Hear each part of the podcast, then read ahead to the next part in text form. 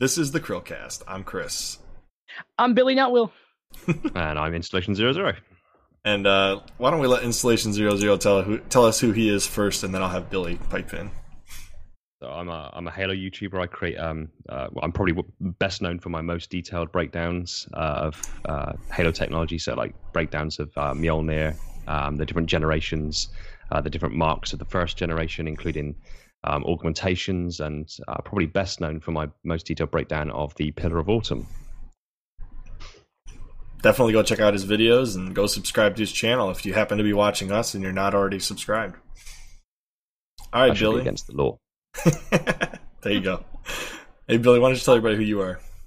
Hi, I am Billy, and I put out content on VISNAWesome sometimes when I can get a consistent schedule. But um, I put out gaming videos, but I cut out all of the um, parts where people breathe real hard into the mic and try to add a lot more comedy instead. um, I don't. I don't do that, do I? No, you're fine. So. You're awesome. I my first videos were horrendous.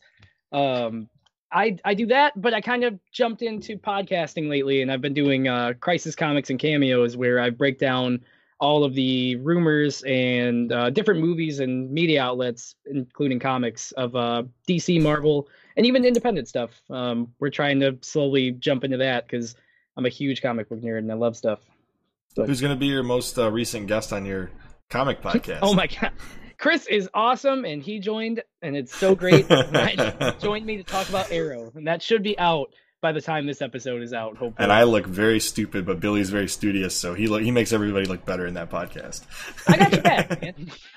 anyway, um, so we're here to cover with Billy and Installation Zero Zero. Uh, that and Will is on vacation for the next two weeks, so you won't see him for at least two. Oh, I'm sorry, previous week and this week. Okay, we're recording these in advance. I keep getting lost on my time my timetable here. All right, so today is um, I'm gonna do it like Will, so don't make fun of me. Panic Monday.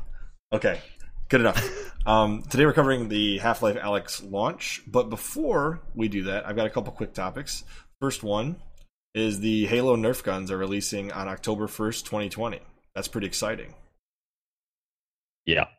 You guys yeah, checked into that, I'm just, sure. Just, yeah, I mean, just just knowing what the community are like for for um for like cosplay and stuff like that. I mean, there's there's some incredible cosplay outfits out there. Knowing that they're making Halo Nerf guns, you can guarantee that the the, the next um the next cosplay event that you see, people are going to be going to be sporting these things with like custom paint jobs. And I mean, if you guys have seen some of the stuff like Adam Savage has done with some of his Nerf gun creations and things like that, and um and artificially aging them and making them look gritty and like real weapons. I'm I'm really looking forward to seeing what the, the community come out with um in the in regards to cosplay. Yeah, stuff looks great. Plus, oh, it get get you to shoot your friends for real. I mean, there you go.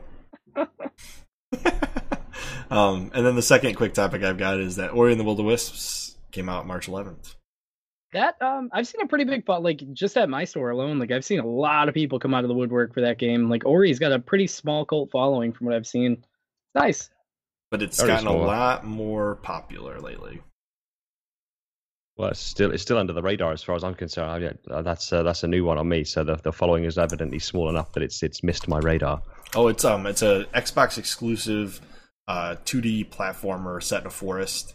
Um, and the main character, uh, the first game is called Ori and the Blind Forest. Um, okay. Correct, correct, uh, Billy. Yep. Nope. That's it. And it's it's like a different take on like a Metroidvania style 2D platformer, kind of. Okay. Cool. Um, but it's much, much, much more artistic.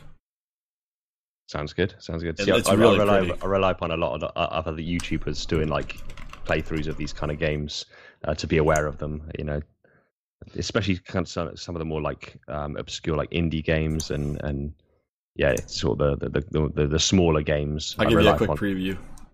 Go on. Let's see, here it is. I remember seeing um, what was it called? So that's the artistic style right there. Oh yeah, that's quite cool. I like that. So it's like it's almost like a Metroidvania kind of thing, but it's not. It's more of a exploration platformer. Yeah. Um, and it's in this forest where you're, and I don't know what the plot line is for the second game, but the first one it's like a decaying forest and he's trying to save it. I'll so, have to have a look. It's pretty neat. Have a look. Pretty neat New stuff. Game. Um, all right, so now we're into the main topic. Half Life Alyx is launching on the day this podcast will go live. March 23rd, 2020. So this will be a super relevant podcast. That's why I did it. Um, it's, almost, uh, it's, almost, like, yeah, you planned this. occasionally my plans work out. Occasionally. So the last Half Life release in the series was Half Life 2 Episode 2 in 2007. That's 13 years ago. It is yeah. a flagship VR game, and it is releasing on a lot of VR platforms. If I knew all of them, I would tell you right now, but I am so lost on VR, it's not even funny. Um, the Alyx trailer was watched over 10 million times in 24 hours since it was released. Um, that was back in what, November? December? I don't remember. Um, the Valve Index headset, controllers, and base stations all sold out in the US, Canada, and Europe within a week of the game's announcement. And by mid January 2020, they were sold out in all 31 regions the units are offered. Any hope of a Half Life 3 game allegedly rests on the shoulders of this game. Okay. Mm. So, what I want to talk about is discuss the return of a legendary franchise such as Half Life after a 13 year hiatus. Um, what are you guys' thoughts on that?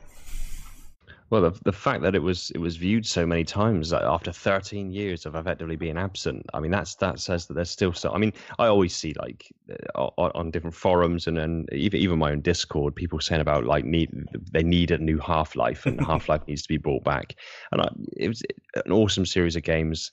I, I remember first being introduced to it. My brother used to play it on his on his really old like desktop PC um, back in the day. Um, and yeah, the, the fact that it can be viewed that many times, 13 years after after being effectively absent from from the gaming market, just shows that there's still a huge cult following for this game. Yeah, it's it's absolutely nuts. What do you think, Billy? Have, have you seen anything crazy at GameStop since that's happened?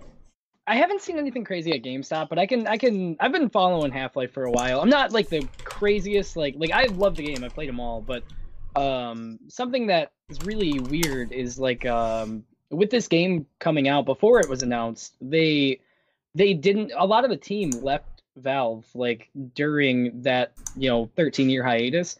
And one of the story, like the big story writers from it, um, ended up posting on Reddit under like a um a thing, like it wasn't right, but um one of the things is they've discussed Half-Life 3 multiple multiple times and they discussed what the ending was supposed to be like for it and he outlined Can I pause um, you for a second?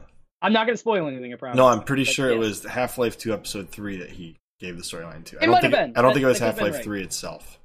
That could have been right. That's that's completely okay. But my my thing is like, I'm really excited and I hope Half Life goes forward. But like, I just I'm worried because it's been such a long hiatus that if they do do a third one, that like there will be uh, some big changes. And change is good, but change is it's it's worrisome because it's kind of like how Kingdom Hearts went. Like, I'm worried, but I'm excited. I'm excited but worried.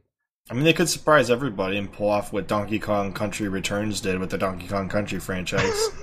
I mean, that's true. That was pretty awesome what they did with that. Um, and that was a different studio, even. This is still the same studio, different people in the same studio, but still under the same house, right? Still under Valve.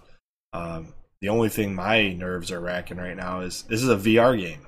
Like, yeah. if you mess up a VR game, it's immediately noticeable.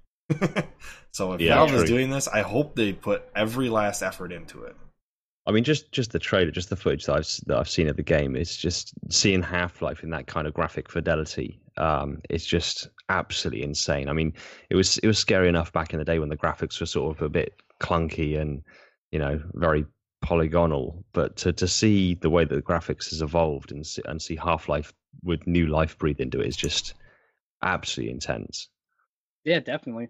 I think it's super cool uh, that it's coming off the heels of Black Mesa. I mean, yeah, how epic is that? Half Life One remake, and then boom, right after it, Half Life Alyx. It's like Half Life month up here. well, ultimately, like, like I said, I mean, VR, VR is sort of still an, an emerging market. I mean, it's it's certainly taken off better um, than a lot of uh, other previous attempts at like sort of new technological innovations. On you know, we had that sort of the 3D craze a while back, where like TVs were being made in 3D. Um, but there was not yeah. really much in the way of content for them. It kind of, again, it was one of those kind of things that were kind of, kind of a, a come and go kind of situation. VR seems to have like hooked and caught itself, and it's it's growing with popularity. I mean, the Oculus Rift um, is probably one of the most um, one of the most accomplished um, VR headsets out there. Um, I know the HTC do one, and and and a few other um a few other organizations. But it's it's the the the, the VR gaming industry seems to be starting to escalate and starting to kick off, and this this this almost demand for immersion. I mean, I've I've I've done videos on the idea of using um Microsoft's um, Hololens. Oh yeah, that's pretty uh, For like Halo would be pretty cool to actually superimpose Chief's HUD onto the Hololens. So you kind of you kind of got that like bringing the information of the game out into the real world, so to speak, pulling it off of the screen and, and, and into your vision. So for VR to be able to be catching the way it is, and then effectively to to be graced with a, a, a game franchise as legendary as as Half Life, I, I can't see it. As long as they're as long as they're as attentive and as um, as passionate about the the franchise as they ever have been, um, I, I can't see that a, a VR game of Half Life is going to flop, especially with the kind of reception that it's received from the masses. My thought process on this is here's what I think happened. Steam was working on their VR headset for years, right? They've been they've been thinking about VR. I think since I think I read somewhere 2007 like way before anybody else was kind of doing anything with VR in the gaming sphere. Um, yeah. And essentially, they were getting a little fed up with the games they were seeing put out on the VR headsets, especially their own. Um, and essentially, they decided, well, what can we do better than to show people what to do? Well, yeah. And with Half Life, I mean, be... they've pretty much been at the forefront of every type of change in gameplay since they released Half Life in the first place. I mean, it is quite kind of convenient, you know. So if, if they've been looking at VR headsets since 2007, and it's now 2020, 13 years later, you know, it's around the time that that Half Life disappeared the first time, and it kind of makes sense now if you think about it. They were waiting for the technology, or they were developing the technology to be there in order to kind of relaunch Half Life in the way that they have, and it's I really hope if that if, if that is sort of the, the, the story that's been going on behind the scenes, I really hope that this comes to fruition and and skyrockets Valve back up to the, kind of the forefront of the gaming industry because they, I mean, the the original the original games were awesome and they really deserve it. So, given that we know Half Life Alyx is a thing, and given that we know the VR thing is going on, um, should they remake Half Life Two in the three episode or the third episode of Half Life Two uh, that they were originally going to make back in 07? Is there any reason to go back and finish what they started with Half Life Two? Mm. Um, so, I don't know. Oh, go ahead. You can go ahead, Zero.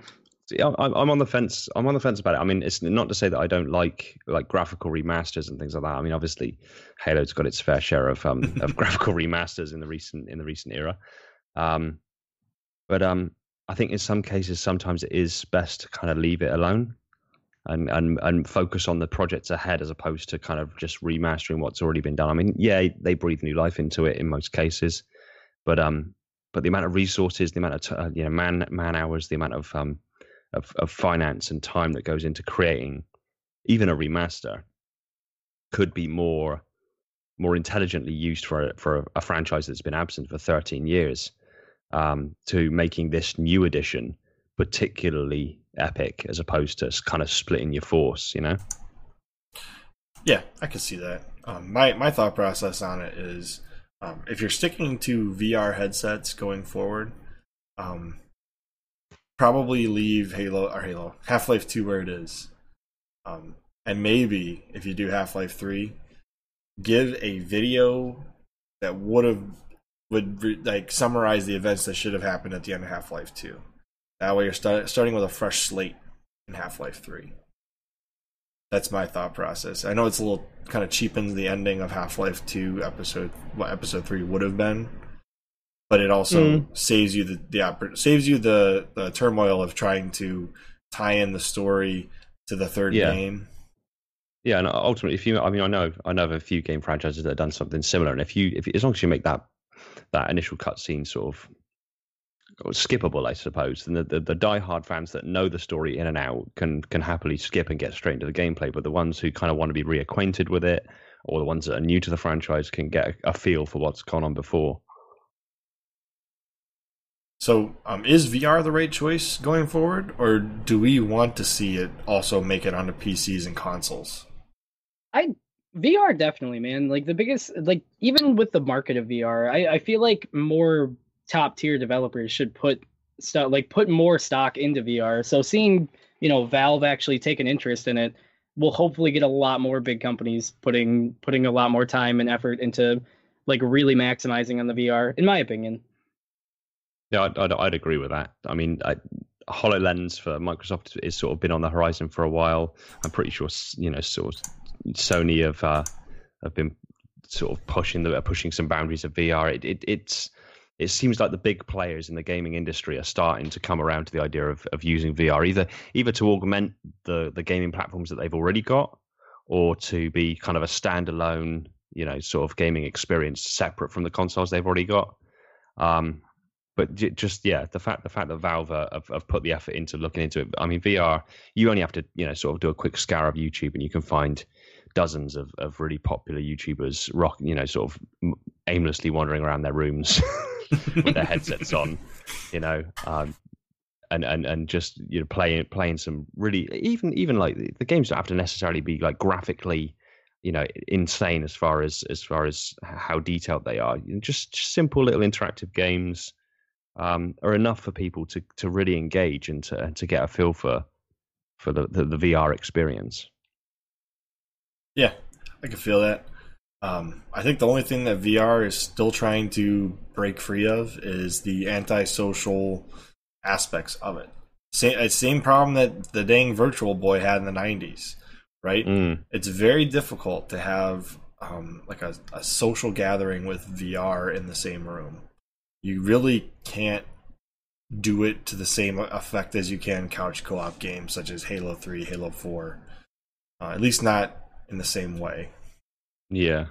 Yeah, I, I, could I could agree with that. Unless unless there's a new little innovation or something like that that allows um, sort of almost a kind of awareness of what's going on around you in the room, um, right, and not just the screen but then that would you know that may detract from the actual immersion factor of mm-hmm. the VR. So yeah, unless something new emerges like that, it's yeah, it is a very um a very kind of solo experience. I think that's the biggest thing going against it. But solo experiences are pretty popular right now. Um, couch co-op is kind of going away, which I hate. That I hate the fact that couch co-op is kind of going away. But yeah. um, if it does, in fact, actually go away and solo play becomes the norm across the entire industry, VR will probably be very, very, very prominent at that point.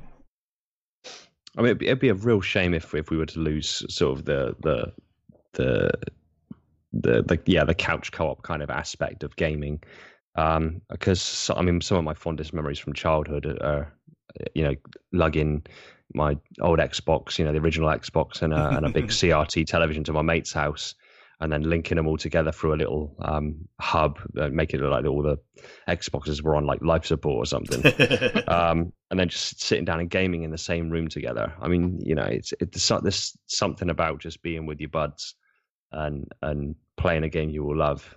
It'd be a real shame to lose that kind of aspect of the of, of gaming. So I'm I'm I'm sure as manufacturers of VR headsets, they'd probably be looking at trying to integrate some sort of social aspect, but it's it's a tall order, so there's it's a difficult one. Yeah, I would agree with that. So, in conclusion to this video, do you guys have any closing thoughts? Um, I, I'm just excited for the future of VR. That's about it. yeah, I'd, I'd, again, I agree with that. I'm looking forward to getting a, a VR headset and and gaming on uh, on Half Life. Definitely, that'll be um, yeah, again a return to childhood, and yeah, I'm all for that. Feeling feeling as young as I possibly can for as long as I possibly can uh, is is is up my street. I'm happy with that. You never got to get old, man. That's it.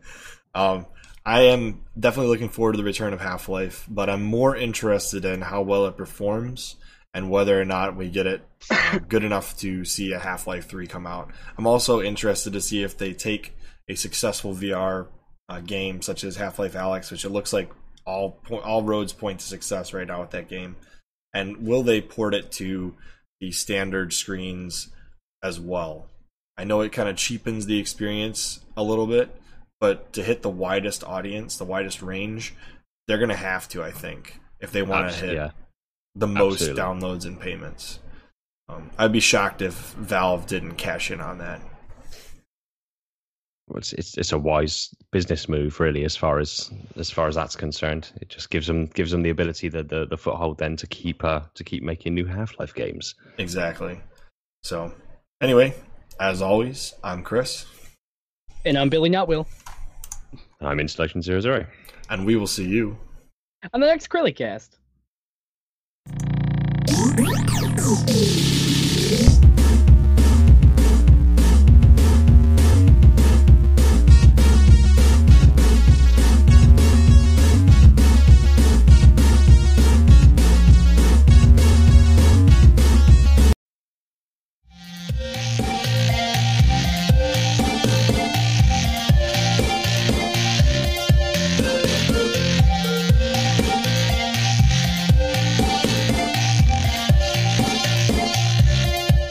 This is the Chrillcast. I'm Chris.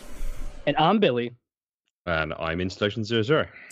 And uh, welcome back again, Installation 00. It's nice to have you after the Monday podcast.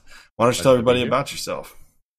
Um, I'm a Halo YouTuber. I'm best known for my most detailed breakdowns of, uh, of Mjolnir armor, uh, the uh, Spartan augmentations, and a couple of the ships of Halo as well. Yeah, he's got a very epic and detailed channel. Go check him out. Go subscribe. If you happen to watch us and you're not subscribed to him, what are you doing with your life? Um, Billy, why don't you tell everybody about your channel? I'm Billy from VISNAWesome, um, and I put out gaming videos where people don't breathe into the mics, and instead we talk about comedy and try to make. I listen. Every old video I made was just that, and I like I've I've tried to go not that my entire time, but uh, yeah, we're getting out of that, and uh, but we're now we're kind of jumping into um, comics and DC and Marvel properties. But uh, yeah, we just started a new podcast called Crisis Comics and Cameos, and we've been trying to do a lot more because um, I am a huge comic book fan. So yeah, and Chris is my first guest on my next episode that's coming soon, where we talk about Arrow and then hopefully Spider Man sooner or later. And Billy's gonna snip out all the parts where I talk because I have no idea what I'm talking about. Oh no, no one talked arrow with me, so you're fine. There you go. There you go. See, I'm I'm self conscious as hell that I get like breathing noises in most of my videos now. It's, it's like I, early, early days. I was exactly yeah. Early days, I was I was like recording my my YouTube videos like I was Tay Zonday or something, like leaning away from like every couple of seconds to breathe. It's like. See, it's self conscious, man. Chocolate rain. Okay, we're back. All right. Um, so today um, is Tuber Tuesday. Okay. And what we'd like to do on Tuber Tuesday is cover a channel that uh, at least one of the guests, or not one of the, well, I guess one of the guests, one of the um, people on the channel on that particular day happen to know. Because if nobody on the channel knows the channel that we're covering, then it's pointless. But uh, so today we're covering Covenant Canon. Um, obviously, Covey Covey, Covenant, Nakai. He goes by a lot of names. Um, and he's got a couple people helping him out that I can't remember the names of, so forgive me for that. Um, is Nikai? Is that is that how that's spelled? It Nikai. that's pronounced. Yeah. All right. Okay. I've been doing that wrong. Yeah, it's not pronounced like Nakey Jakey. It's Nakai. That's that's that's how I've been pronounced it. Okay. I'll, I'll, I'll, have to change that. there you go. Um, yeah, he told us last night. He's like, "It's Nakai." It's like, "Oh, okay, cool." Um, and then I'm gonna rewatch the episodes and find out I'm pronouncing it wrong again. But that's okay. We'll just move forward. Um, so a little bit about Covenant Canon. Um, currently, he has 7K subscribers, which is more than what he had when we recorded with him. So something must have worked in the time period between recording these episodes, which is uh, for anybody watching it on YouTube about a week apart. But anybody who is actually on the podcast today knows we recorded with Covenant Canon last night. So nothing that we did had any impact on his channel yet. Anyways, uh, moving forward from that, his channel was originally created on February 12th, 2016. So his channel is approximately four months and like some month, uh, four, four months, four years, a month and some odd days old. His channel has over half a million views and you can find his channel by going to this. Uh, well, it's a bunch of nonsense. I think Covenant Canon doesn't have a custom URL, but I could be wrong. Let me see. Yeah, that's. It looks like it. Yeah. Let me double check it's, that. It's, it's, it's a see, for for a channel as high quality as his, he, he really needs some more subscribers. Let's see if it comes up. Yeah, nope. He definitely does. He needs he needs to make uh, a custom URL. He's got more yeah. than enough subs. I, th- I, think perhaps he, you know, yeah, he, he needs a yeah custom URL. He needs to like harmlessly plug himself at the end of each video, and yeah, yeah, definitely. Um, so his about me tab. We always go to the about me tabs when we cover a channel, just because we like to point out whether people have stuff there or not. sometimes people have interesting stuff. Sometimes people have like a one sentence thing. Like Halo Cannons was just, "I'm a Halo nerd" or something along those lines. that was it. Like okay, fair enough. Um, his says, "Welcome to Covenant Canon. Here we will contain, or here." Here will contain all Covenant related lore, species, organizations, culture, and so much more. The journey awaits. Now, the thing I'm going to suggest to him right out the gate, you need to have links to your other social media pages right here because people can find them very easily right from this page if you list them.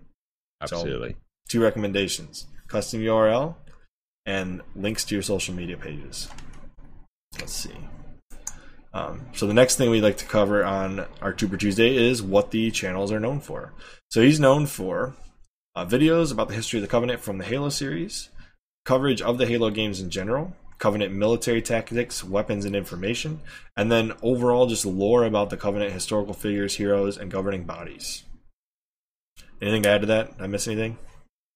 No, that's that's a pretty good sum, um, sum up of uh, of the content he makes. Yeah, of all the of all the Halo YouTubers, or the sort of the more prominent ones, yeah, he's the, he's the one that does the the dedicated Covenant lore, and um and yeah, thank God for him for that. Yeah.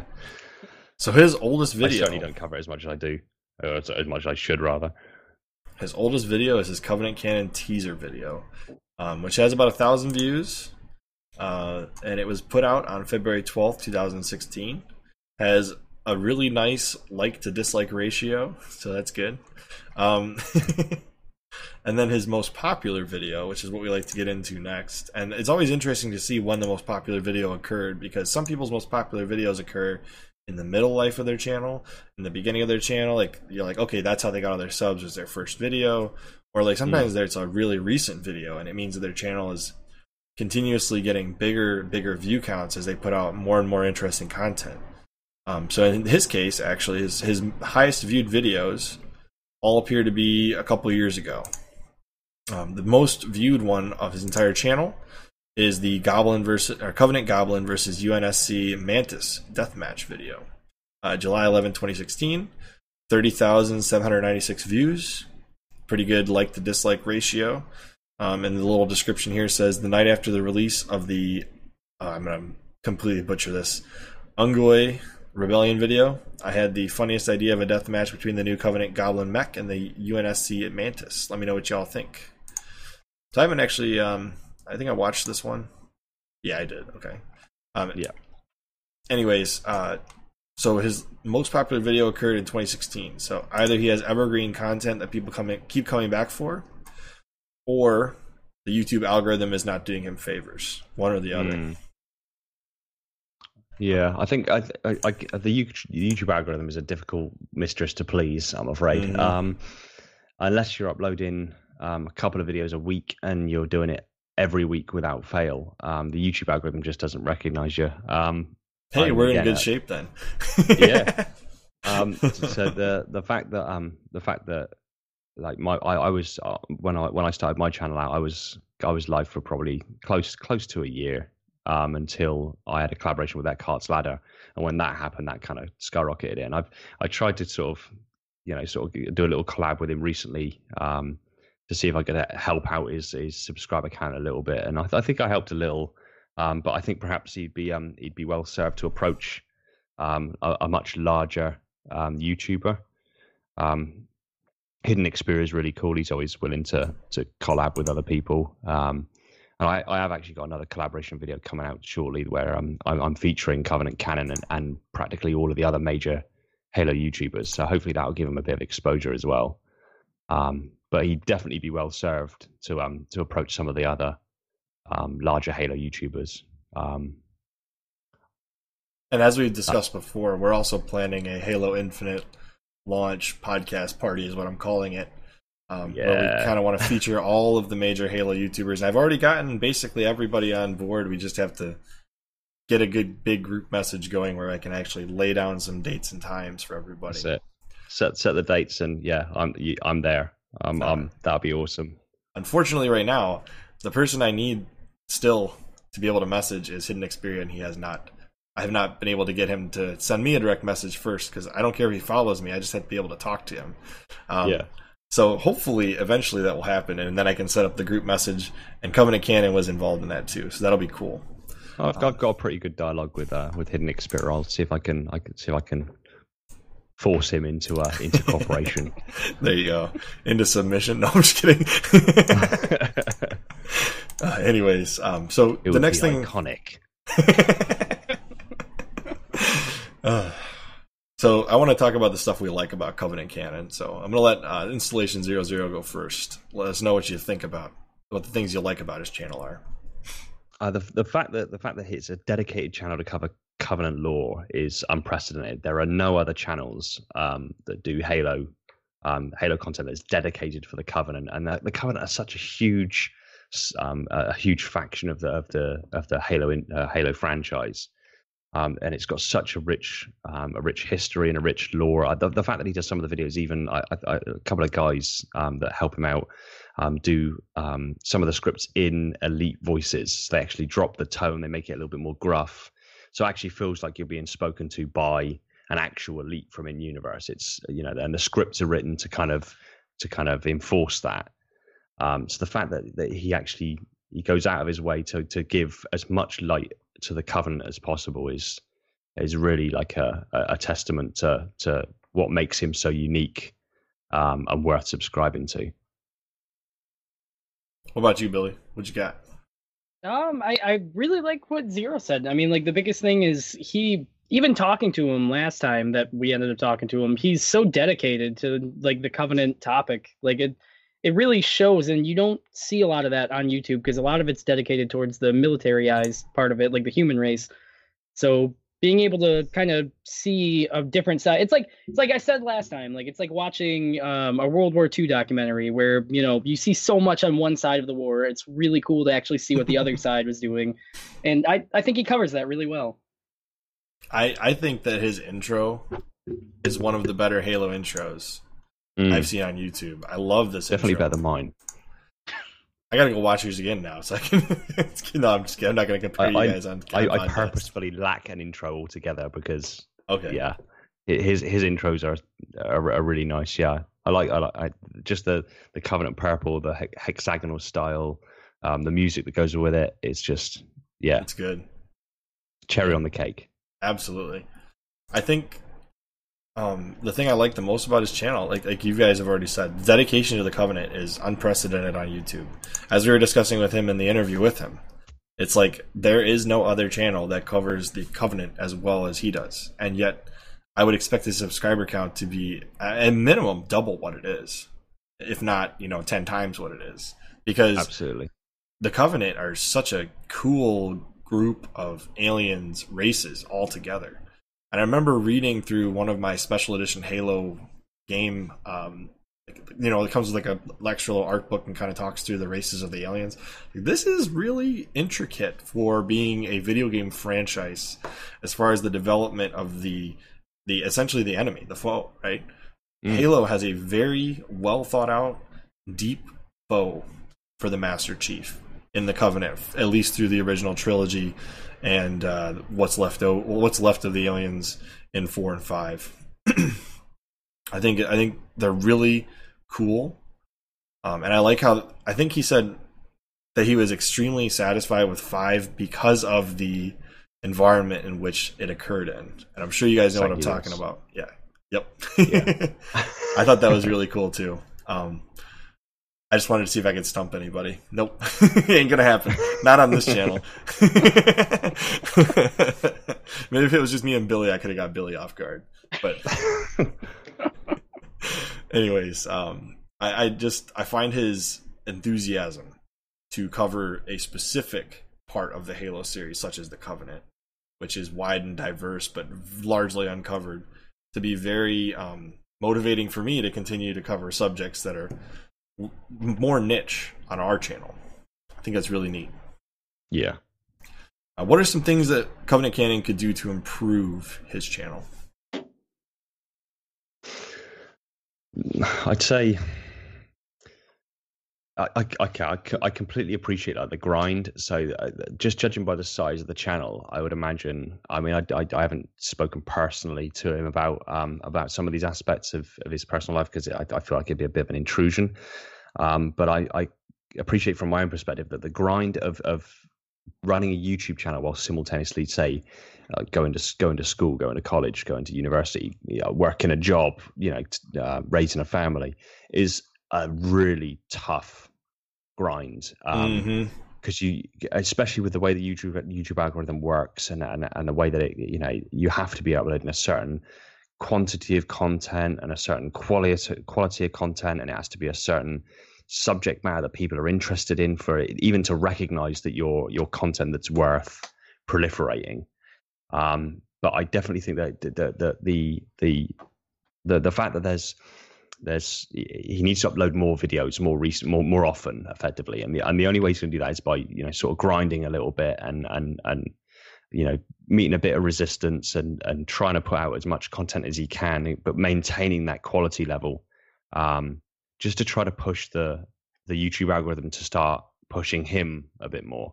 Because once it gets to a point it'll you know like it, will grow to a stage where the revenue that he'll he'll earn through the channel should start to pay and supplement any any you know financial obligations that he might have, and then that would free him up even more time to put into even more content, and it, it then becomes kind of a snowball.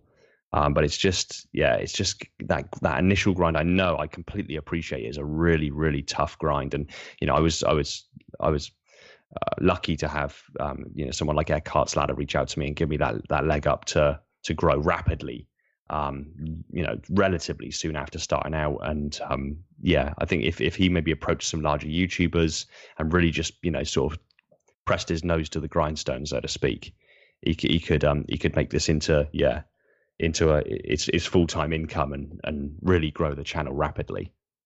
Now, I will say this: um, a lot of YouTubers, any anywhere from zero to you know 10 20 even 30,000 subscribers are afraid to reach out to people with 1.5 million subscribers you know 2 million subscribers. Those are just other people. Youtubers are all just people. Um, definitely reaching out the only thing that can happen is you can get turned away. You know that's the worst thing that's that can it. happen. There's no reason to be shy about reaching out and talking to people whose content you like. Don't just do it to get more subscribers. Do it that's because it. you enjoy the content that they put out yeah, absolutely. I mean, it's at the end of the day, every single YouTuber, you know, has been in the same position that that that you are effectively. You know, if mm-hmm. if you're still a growing channel, every single YouTuber has experienced that same period of of of oh Christ, this is really difficult to get growth, and and oh, I've got to make you know X amount of videos this week, but I got you know family stuff, I got work stuff, I got school stuff that I need to do, every single YouTuber out there knows and appreciates that that is a difficult task and are more than willing to help out and to lend a hand and, and ultimately doing a collaboration with a with a larger YouTuber even even if they've got you know ridiculous amounts of su- subscribers.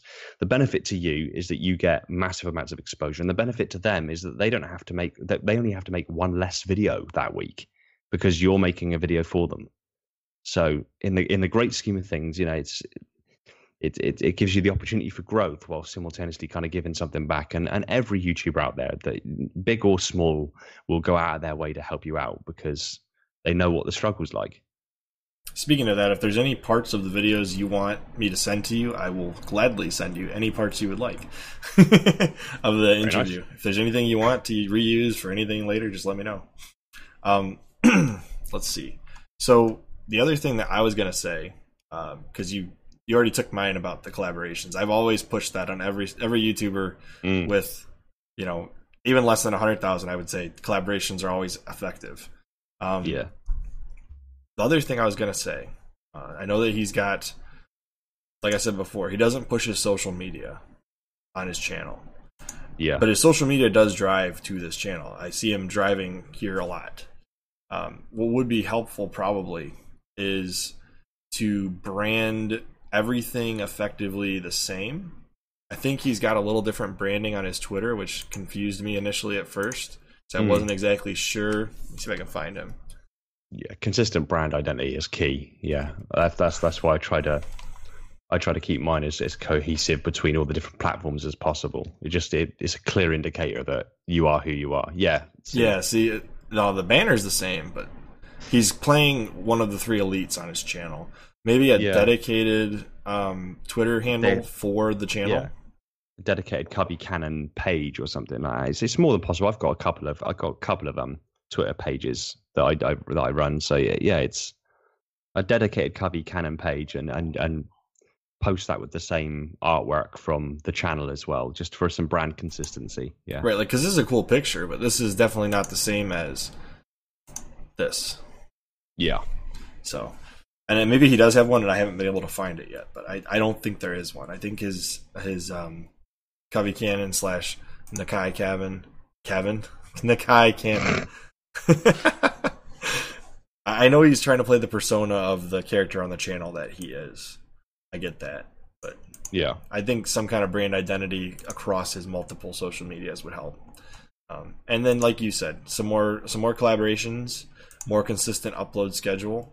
Um, that's one of the reasons why we do this podcast every day of the week. You know, minus Saturday Sundays, is because I have the second channel, Chrillcast Plus, and on there, whatever I do on here will attract people.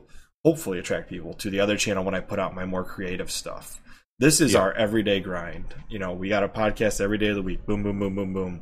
And then Chrillcast Plus, I just started my Donkey Kong retrospective. It's gotten a decent amount of views. I'm kind of surprised how many it got for me barely putting any fanfare into it. Um, more more than I would have expected. Within like a couple days, it had like 60, 70 views, which is not. I know it's nothing compared to some other channels, but for a channel that I haven't plugged in like a year, it's pretty pretty good for that. It's a good turnaround. Yeah. um, so I've got like a couple spare channels that we put the more creative content on, and I only plug it when it's done.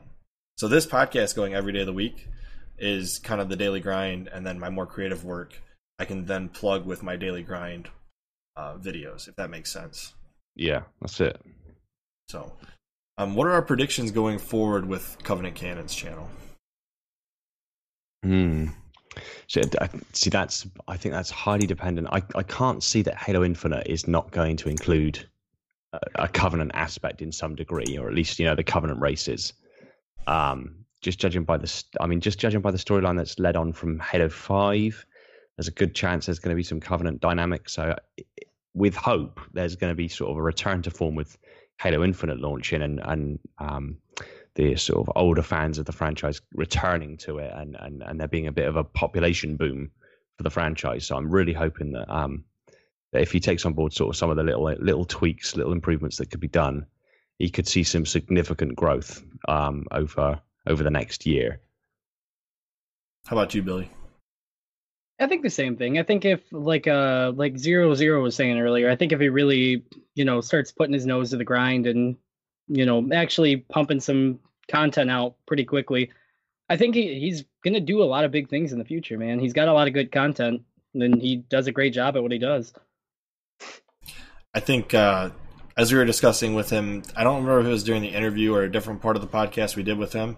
Um, he said there's actually Covenant toys that are Halo Infinite branded. So I would imagine there's going to be Covenant and Halo Infinite, which definitely serves his purposes uh, to keep his channel Absolutely. growing. And when we asked him if he thought he would ever run out of um, Covenant things to dis- to discuss, he said, "Absolutely not. Such a diverse um, background and origin story to the Covenant in general that he has more material than he could ever write for his channel. You know, he'd probably get yeah. tired before the content would get old." yeah, so I, I, don't I don't remember seeing a video on it, but I'd really like to see him do a video on the lights of Helios, the sort of the, the special operations. Um, effectively they're known they're known sort of widely as uh, the honor guard honor guard ultras lights of helios um, i'd like to know a bit of lore behind them because they're like ultra highly trained sangheili that's definitely not did i spell that wrong? No, no is spelled right but it's there's, there's no, no i wrote covenant. Let's see. Navy Re- redux. anything on the like swords he did swords of Sanghelios hmm. no i don't think he's done it. Yeah, I'd, I'd, like I'd like to see that. If you there did you a video on that, I'd, I'd, I'd paste that absolutely everywhere. There you go. Do it, Covenant Canon. Get it done. Um, What about you, Billy? Any closing thoughts? Uh, no. It's, I mean, it was a great time working with you know being on the podcast with Covenant. So I'm I'm very excited to see the future. And Billy would love to voice act for you. I got your back, man. I got your back. Got, you got a good elite voice, do you? I don't know about that. I got, no, I could be like the child that's screaming in fear. The Covenant. yeah. it's about my vocal range. bye bye, child. Yeah. Billy's like, well, I got my voice acting done for the year. Okay. anyway, um, Covenant Canon, you got an awesome channel. Love it. Hopefully, we'll keep seeing the subscriber count grow, and hopefully, your everyday life will get a little easier as your subscriber count grows and YouTube starts favoring you and getting you some advertising revenue. Um, but as always, I'm Chris. And I'm Billy. And I'm Installation Zero Zero. And we will see you on the next Cast. oh, gosh.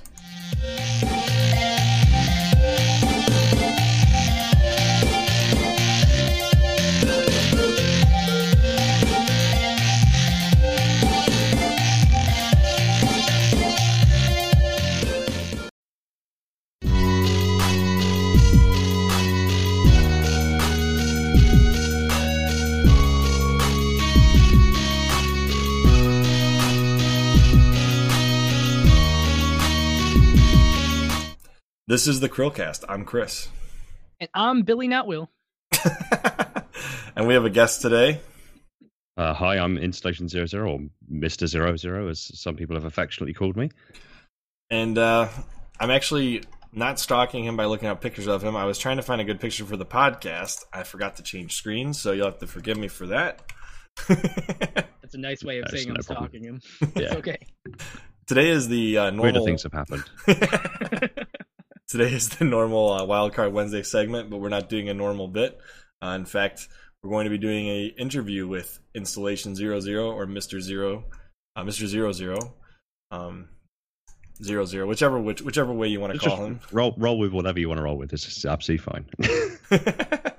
um, so I'm going to pull up his channel, uh, and we're going to talk about his channel and what he's been doing on YouTube for however many years he's been doing it.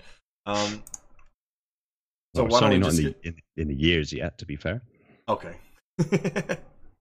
Getting there. There you go. My bad. uh, you have to forgive me. It's been a long day. Um, let Billy guess the first question. Billy, you got the script up? Yep, absolutely. Um, so Mr. Zero Zero, uh, what inspired you to make uh make your channel all about the Halo series?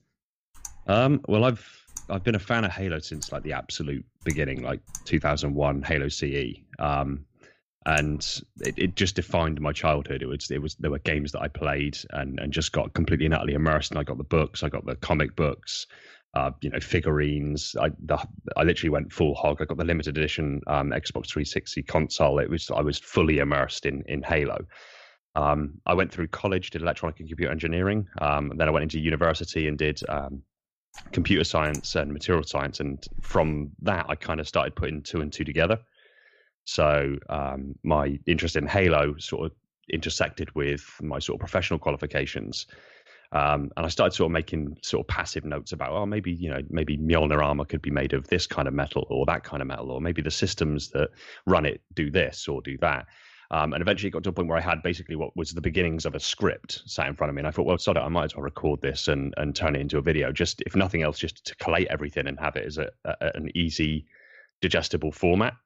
Um, and then I thought, well, I might as well upload it. So I uploaded the first um, most detailed series, uh, most detailed episode, which was the Mark Six, and uh, suddenly started getting views and then comments and then subscribers and then suddenly before I knew it, I was getting demands for doing other most detailed breakdowns, and it just kind of snowballed from there. And here we are.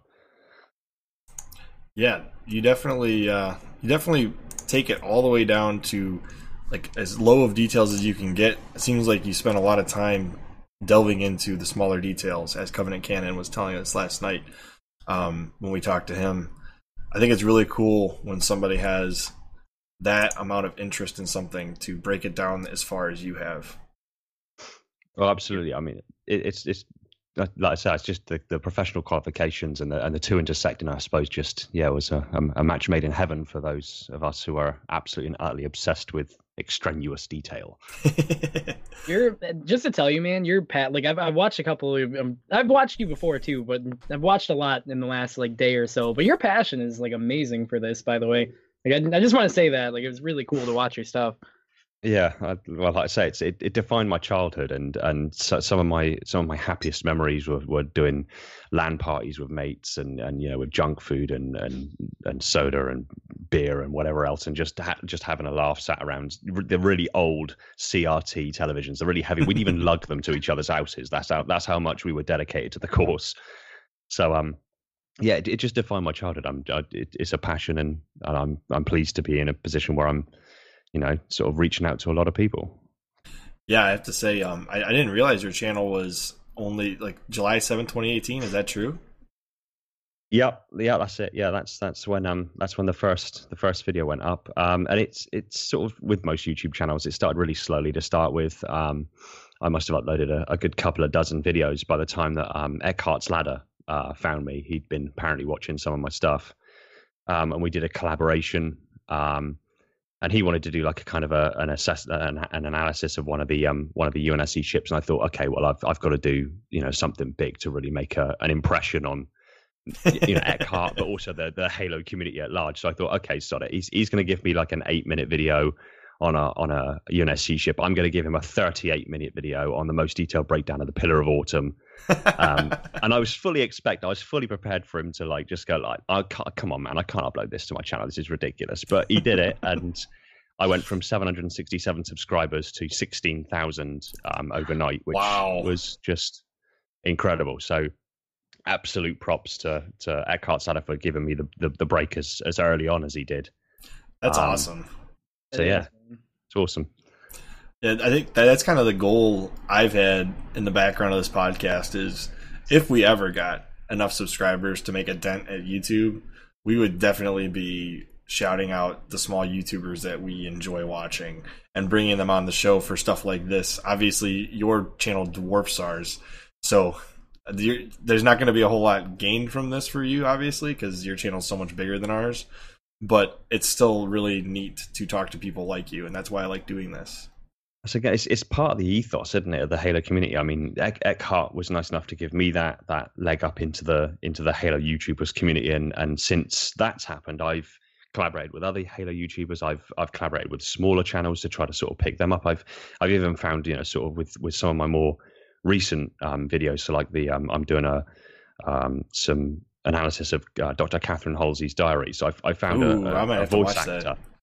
Um, a voice actor who uh, she's called Kat Peterson. She's on she's on Twitter, and and her her Dr. Halsey impression is absolutely phenomenal. I mean, it's it's literally like bang on.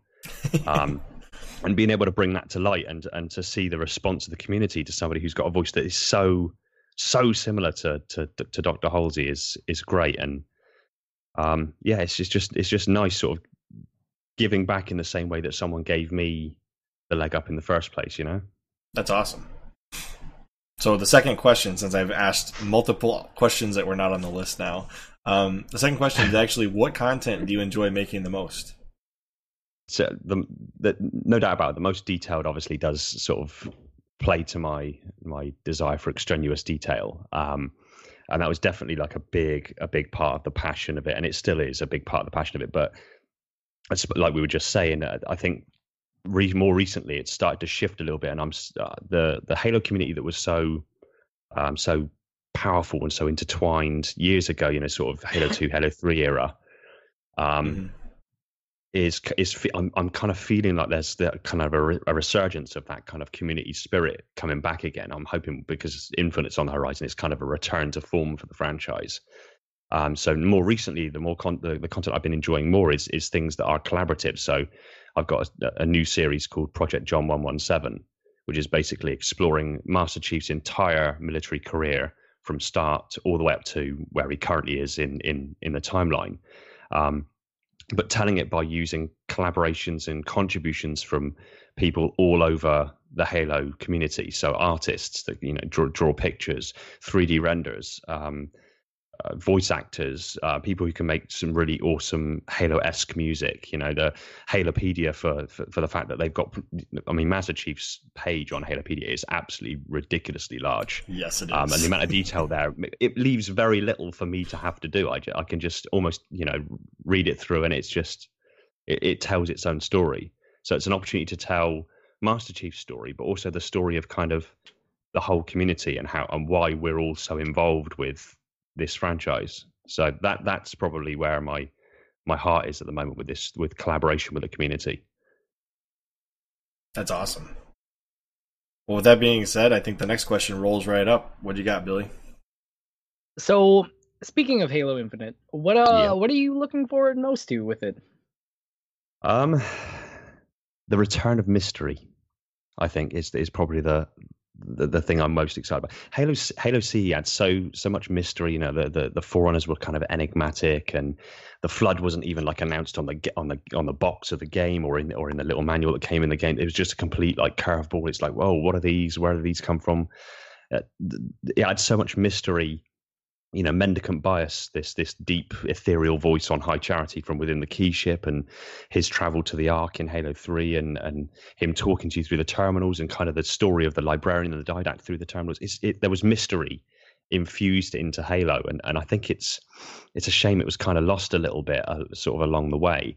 But the most significant new mystery that's emerged is is ancient humanity.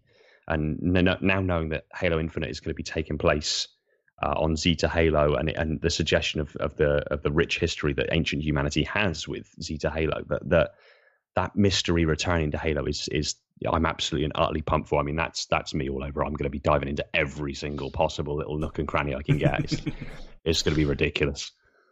I really really hope that everything we're hoping for with Infinite comes to fruition because that would completely restore the faith in the Halo franchise that we've kind of lost with four and five. Yeah, yeah. Absolutely. And I'm not saying everybody's fallen off the bandwagon because obviously it haven't. A lot of people still played those games, but there's but it does of... feel different. Yes, it def- it does definitely feels different for the, like just being just popping into matchmaking now in in Halo Five and and Master even Master Chief Collection. It, there's it does it just doesn't feel quite the same as it did back in Halo Two and Halo Three. There's something shifted and, yep. I, and I'm, I'm I'm hoping that's that's being reinfused back into the community, and I'm hoping that those those gamers, those Spartans that we see on our on our friends list that have been MIA for you know the years since Halo Three are going to come back, and, right. and you know it's going to be awesome. So number four definitely jumps right into what we just talked about. Is there anything in particular that makes you nervous about Halo Infinite? Yeah, um, the, I think you, I think you started to you started to sort of get onto it. It's, so with Halo, Halo Four lost quite a quite a lot of the a, a, lot of the fans. It, I personally I liked it. I liked I liked the fact that the story had kind of almost matured and evolved. It was Chief exploring his humanity um, and, and dealing with mortality, and it was more of a mature kind of complex narrative. Um, but it also lost a few things along the way that resulted in sort of Halo 4 not being as successful as like Halo 3 was. Halo 3, uh, you know, uh, I'm sure you guys recall, completely broke mm. records in sales yeah. and everything. Um, then Halo 5, again, you know, it was advertised as being this kind of hunt chief, chief's gone AWOL. And while we kind of got that, it kind of felt like a cop out at the same time. So that's like two games in a row that have kind of flopped for, for Halo. Not not completely flopped, but you know, haven't haven't struck the same um, the same resonance as the previous games. And what I really, I'm really worried about um, is is if Infinite it, like strikes that third time, you know, being kind of a flop. I, I really worry that that's going to be kind of almost the final nail in the coffin. It probably won't be, but it's just me procrastinating, I'd imagine, and you know, coming to the conclusion that if it hit, if it hits a third time round, we're gonna we're gonna lose Halo, and that terrifies me. Absolutely terrifies me. At least Halo the way we know it, right? Yeah, absolutely. Yeah. Then we'll get Halo Wars 3 next. yeah. Not that there's anything wrong with the Halo Wars games. I do like yeah. those.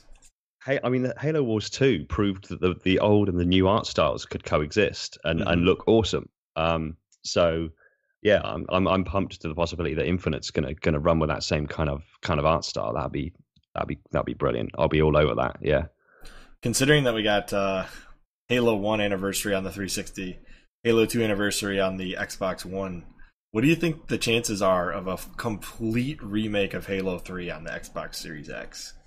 Oh, I see. I, I know that officially, uh, or kind of officially, they've said that there's there's not any intention to do so. But I don't know. There, there's they've got to do something. Surely, I mean, with the power that the the, the Series X is going to kick out, um, and and the demand for kind of breathing new life into into the franchise, as as Infinite seems to be doing, um, doing that with with Halo Three and doing an anniversary, which is because because it's not just that they just make make it shiny and make it pretty. Right, right, right. Um, they add they add loads of more you know new content into the game as well. You know the terminals um, appeared in in Halo CE anniversary and Halo Two anniversary, so they're going to add you know loads of additional content to extrapolate more lore out of it. And of, of course, being a Halo YouTuber, I'm, I'm a lore junkie, so the more of that that they can give us, the better.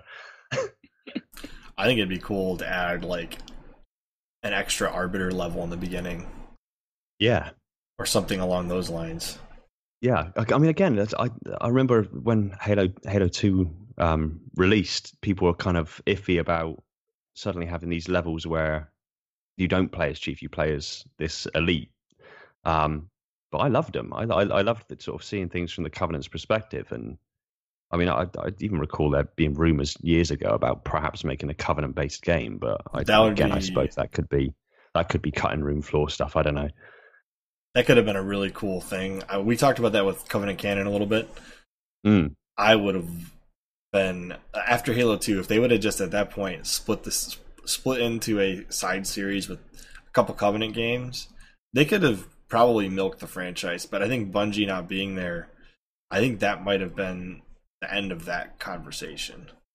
Yeah, because Bungie wanted out at some point around Halo Three, ODST, Halo Reach timeframe, right? So if they were working on something, who knows what happened to it? That's it. Yeah, it's again, it's just cutting room floor.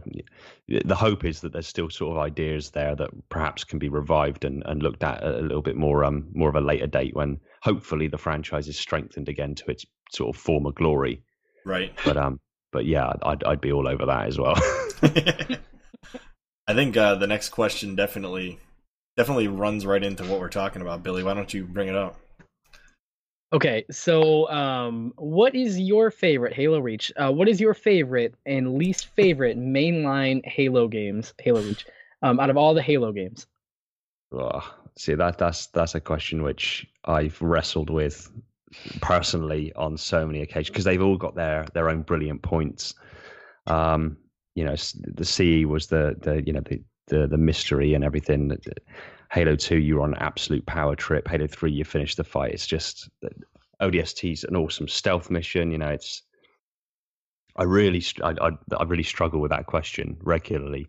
Um, but I think the one I go back to the most uh, is Halo Two. I think um, because the story was was rich. It was we you still had the mystery. You you still got chances, you know, those quiet moments to explore and to to just like admire the the ambience of around you, and you still got those awesome action moments. It's Halo Two is is one of those ones I could just keep going back to, and every oh, it seems every time I go back to it, I find something new, something I hadn't known before, or I hadn't looked at close enough before, or you know, or something that just piques my curiosity. I think, oh, I wonder if that does this, or I wonder if that was intended to do that.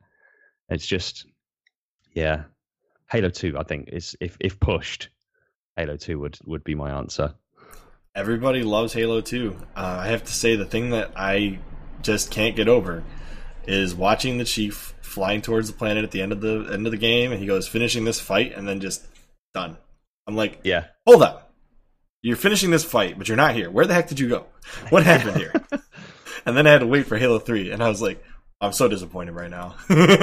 And obviously, again, there was apparently there's supposed to be like a cut level, wasn't there? Like uh, at the very end there. So after he said finishing the fight, he was supposed to like fight through um, the Forerunner key ship.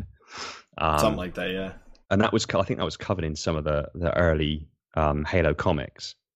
And um, I was kind of hoping that when they did the the Master Chief Collection, they obviously gave Halo 2 the anniversary treatment that they were maybe going to kind of do a bit of a fan service and put that level back in. That would have been awesome. But yeah. Unfortunately, no. Hold on a second. This video we're watching is that your yeah. own hand scribbles? No, no, that's that's actually Dr. Halsey's uh, oh, okay. Dr. Halsey's diary. If that okay. was my hand scribbles, that would be I, would yeah, I'd I'd, I'd be Dr. Halsey. Um, because it's just the page, right? I can't tell where it's from. I I don't yeah, know yeah. if I've seen that one before. Yeah, that, that page is about the um the lithium nioba scene that she uses. I was gonna say that, that's to, pretty that's pretty uh, impressive. Um, yeah. anyways, uh, now that we got that out of the way, um, the the reason I can't pick Halo Two for myself, um, I'm just gonna go over it really quickly, is because Halo 2 has that finishing this fight thing, and I always felt like I, I was cut short because of that. And that, and I do not enjoy the last brute fight. I know a lot of people do. I did not enjoy that. Mm. I did not like that. I didn't like how I had to rely on Sergeant Johnson. Um, on Legendary, uh, it took me a while to figure out that you still rely on Sergeant Johnson to make that work. I thought yeah. I could just like you know, just beat the crap out of the brute and I'd win. I, nope. I, I, tried all sorts of different tricks. I tried getting like the banshee into the into the room, into the core room, um, by using one of the the the cutscene loading glitches to get it through, yep.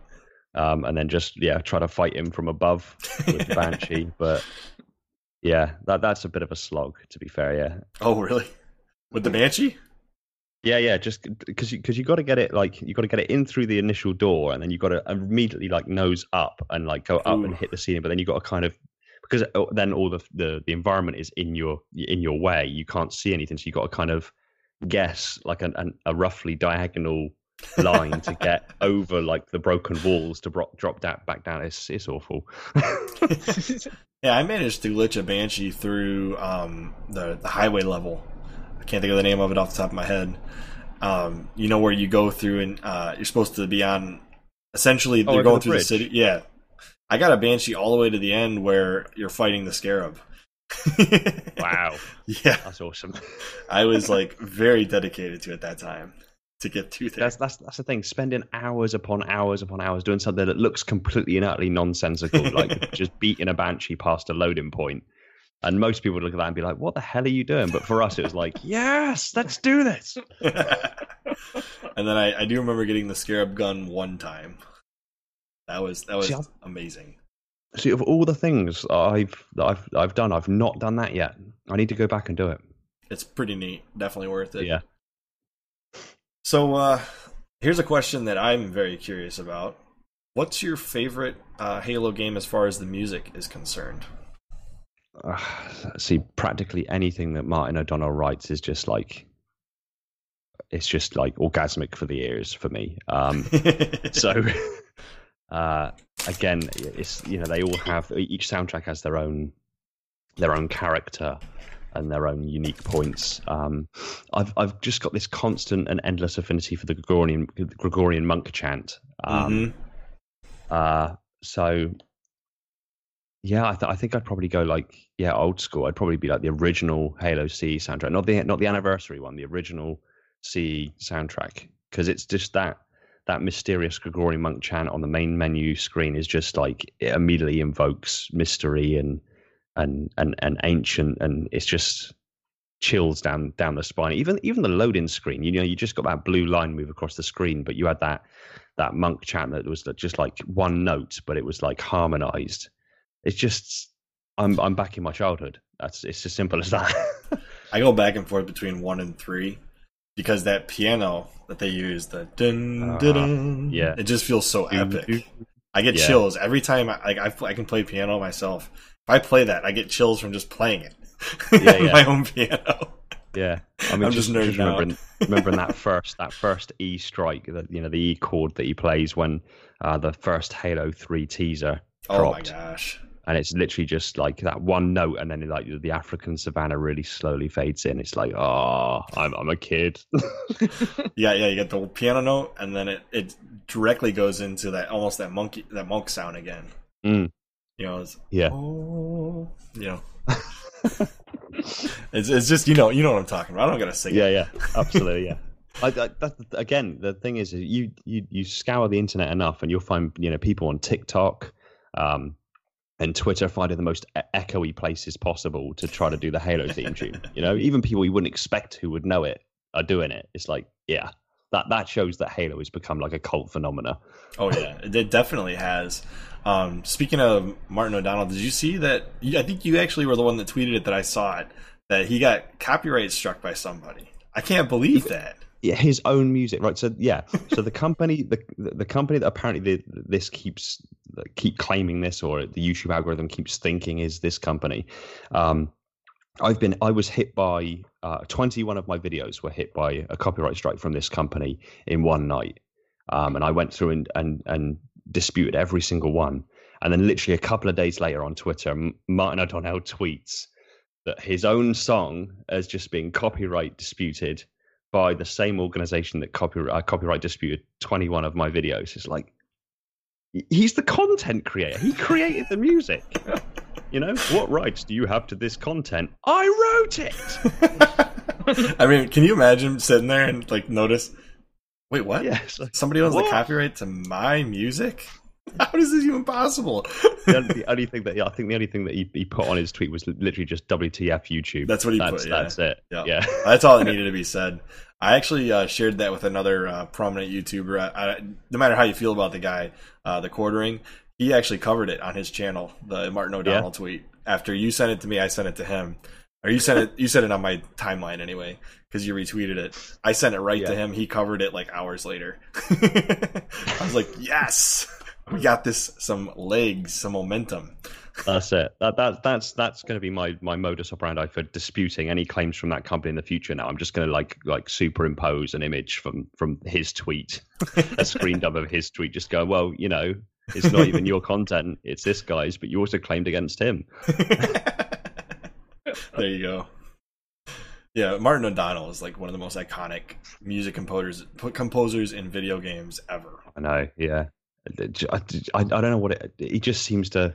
I suppose. I, I, suppose it's in. Is exactly his entire career is uh, as a, as a composer, a musician, is just uh, culminated in in just the right way to make music that's just perfect perfect for that that kind of yeah even not just the not just the music just the ambience i've got i've got like 10 minute tracks um saved of just like the sounds of levels mm-hmm. you know mm-hmm. like the, the, the like the really deep hum that comes when you stand on um the halo 3 map epitaph for long enough oh and yeah. just i just listen to it when i'm walking you know i just go out for a walk put the headphones in and just listen to like halo ambience you know it's he just he just gets it and yeah, it, it, I, I was kind of hoping. Obviously, I, I know he went through like a bit of a rough time with Bungie and and and sort of severed his connections there, or, or was he fired? Was he was he fired? He was okay. So I read through this dispute. I'll give you a quick synopsis. Essentially, um, the work with Activision, um, they did not want to release the music he composed for Destiny and he got very angry because he wanted to do that, and he also wanted full control, creative control over the music. Activision well, didn't want to give that to him. His creation, isn't it? Yeah, Activision didn't want to give it to him. They used other music in the trailers. He got very angry. Um, I guess he created kind of um, an aggressive work environment because he was not happy about what was going on, which I can completely understand. You're getting yeah. trampled over. You're, when you're considered a like kind of a prodigy in the industry of music as far as video games are concerned. How could you possibly be overlooked by a company? Well, it's Activision. You know, they're just yeah, they have no clue. Yeah, um, that's it. So it's probably one of the greatest things I read that Bungie left Activision. But what would have been even better is if somehow Microsoft said, "Hey, we got all this pocket change for you. Come to 343 and help us fix." That's what I, yeah, that's literally what I was about to say. I was kind of hoping that with with him leaving with him leaving, um, yeah, Bungie and, and, and Activision, I was really, really hoping he was going to jump aboard with three four three Industries because I know I know Joe Staten left as well, didn't he? I think you're um, right. Yeah, and again, I was there's so many so many times I was just sat thinking, come on, Joe, please, you know you love Halo, just go to three four three Industries, please. well, the worst part of it, right? He he they were supposed to pay him out for his contract, and when they cut him cut his ties, they took away all his Bungie stock um, they took away all of his like. There's like three tiers of Bungie stock that he had, and they basically, nice. basically said you don't get your founder stock anymore. You don't get this. You don't get any payment for the work you did on Destiny. See you later. And he was like, "What?" He lawyered up immediately, took it to court, and they actually proved he was one of the founders of Bungie. So that restored most of his money from the founder's stock. And then they yep. proved a bunch of other stuff, and he he got all the money he basically should have gotten. Good. Good. But I, I, I couldn't believe that. that. I couldn't yeah. believe they, they, tried to cut him out of everything. Was, I mean, I can't believe that. that's a that's a that's a dick move. yeah, pretty much. So, Martin O'Donnell, I would love to have you on the channel. If you ever watch any of our videos, you are. He seems like pretty prolific on Twitter. Reach out to him. I have been trying to. He's not. He's not been very uh, receptive yet. But if he ever See, I've, watches any of our videos, he'll know I love his stuff. See, I've been trying to reach out to Nathan Fillion to get him to to quote a line from um, Edward Buck. Uh, oh yeah. For, I've I've been hounding him now for probably for probably about four weeks. There you go. Um, I, I, mean, I, I, get he's. I think he's just wrapped. Um, I think he's just wrapped shooting um, the rookie. I don't know if you guys have seen that. Yeah. Um, yeah, you are. Yeah, brilliant. Um, I'm I'm addicted to it. Absolutely addicted to really it. Really good and, show. I guess. Yeah, yeah. I, I just find it kind of kind of ironic that he's gone from being like you know Buck the ODST to Spartan Buck, and now he's the rookie. Um, so yeah, I, have been I've been really kind of ho- like reaching out to him and hoping that he perhaps lend his voice uh, just to narrate a, a particular quote um, that that Buck says about the Spartan augmentation, so I can put it into a most detailed breakdown of the Spartan Four augmentations. And I even tried to like, I suggested that perhaps we could donate the the ad revenue to charity, to you know, to a charity of his choice or to a charity of my subscribers' choice. Um, but I've I've yet to receive receive a response, so I don't want to hound him too much. Twitter's but, a hard uh, one to get through on. Is that where you're using his Twitter? No, no, I, I know that um, most of his Twitter posts um, actually come through from his Instagram. He's got them linked. Um, oh, so I actually, okay. I actually approached him directly on his Instagram. Um, but yeah, as, as of yet, uh, an unsuccessful endeavor, but I will persist. hey, I've, I have learned to, to get people to respond on Twitter, especially Twitter. Sometimes you have to tag other people that they're following because they won't see you post it. But if somebody that they're also following likes the yeah. tweet, then they'll see it. So like I posted That's a tweet to um, Hidden Xperia, and he doesn't follow us, so he never sees anything we put on Twitter ever. Mm. So he's very hard for me to reach out to. But I tagged Halo Canon, and as soon as Halo Canon liked it, he responded. I was like, "Oh, there we go, problem solved." so yeah, Twitter yeah, Twitter filters everything. Yeah, Twitter filters everything. Um, it's it's nuts because to get through to somebody, even if they want to talk to you, Twitter will filter it because they're not following you and that, that's fine. You know, our channel is not very big. I wouldn't expect Hidden Xperia to follow us necessarily without knowing us. Um, but I appreciate everybody that's larger than us that does, which is really cool. I thought it was awesome that um, the few people, including yourself, have actually responded to us and talked to us about stuff. It's been really neat. Yeah, it's very enjoyable. Thank you for having us. Yeah. Um, Billy, you want to get on that next uh, question, which is again, we're kind of right on topic. What uh, what Halo centric YouTube channels are your favorite? Uh, we've we've literally just been discussing most of them. Um, so, so I mean, I'm impressed. Yeah, big shout to to Eckhart Ladder. Obviously, he's the, he's the guy. I mean, he he does other content as well, but you know, he's he does some awesome Halo content, and he's obviously the reason that, that I became quite as as big as I did, as fast as I did. Um, so yeah, big big shout to to Eki. Um, he probably hates that I call him that, but there you go. Um, then again, I you know Halo Canon. I've I've done the collaboration with Halo Canon, um, Toa Freak, as you know, um, and uh, yeah, he he's awesome. I, lo- I love his. I love it. I'm, I'm I've been a Cannonite since before I was even Mister Zero Zero. So you know it's. I, I love his content. Um, Hidden Xperia, obviously a fellow Brit, and you know I, I absolutely love his dives into into the flood. Um, he did like a quite a, quite an extensive series uh, a good a good while back about the flood, and um, yeah, I was I was hooked, absolutely hooked. Um, yeah, then you got like some some of the other sort of more obscure, obscure ones. So you got like um like uh, the Spearhead. So his his sort of animated looks at Halo. That's just yeah, he's he's got kind of a unique style. Oh yeah, um, yeah and his kind of avatar. Spearhead. Yeah, yeah. Um, he keeps coming up with my suggestions you, you definitely follow him. It's, it's, he does some really good content. Um, General Kid, um, General Kid or General Heed, as he I, I think he's known on, on YouTube because someone stole the um, the YouTube tag General Kid, I think. Um, I like him because he he does a lot of the stuff like where he, he tries to get out of levels. I, I j- literally just watched his video today um, about trying to do the Warthog run at the end of Halo C, but using a Scorpion tank instead.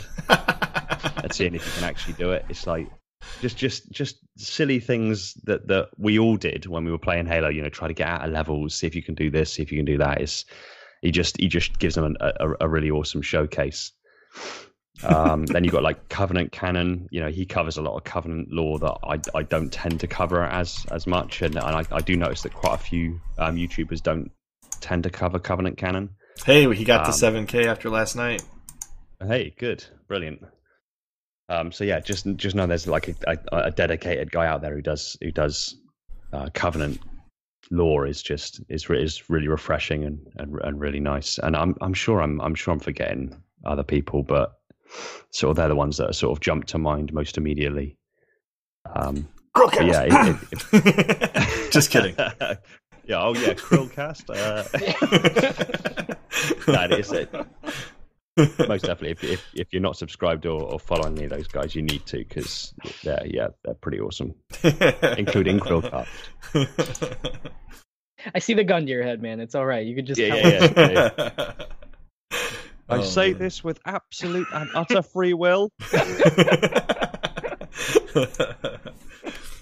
yeah, that's cool though. I, I um the couple that you mentioned that I hadn't heard before was uh, Spearhead and um, General Kid. I definitely haven't heard yeah. of those two before, but I definitely want to go check them out. Well, I'll tell you what, one one that's literally just jumped to mind. I, I, think he's relatively new to the scene, but he's grown ridiculously fast. Is um is Same Token. Um, so these are these this are guy? jumping to mind because yes, exactly. Um, these are jumping to mind because literally like uh, about an hour before um, sort Holy cow! One point five million views.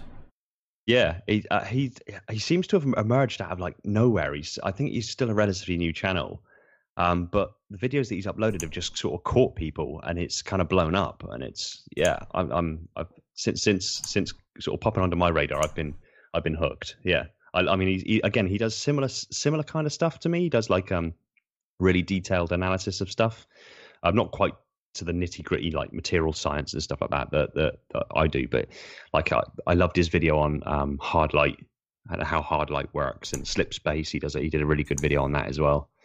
Um, and like I said, these these are only jumping to mind because I literally about an hour before putting the kids to bed, I, I put a tweet out um, because I got an idea for doing a collaborative video and I wanted the opinions of literally like all the major Halo YouTubers, and thankfully most of them have got back to me and said, yeah, they're on board. So everybody keep an eye out for a, a rather large collaboration between all the major Halo YouTubers coming up relatively soon.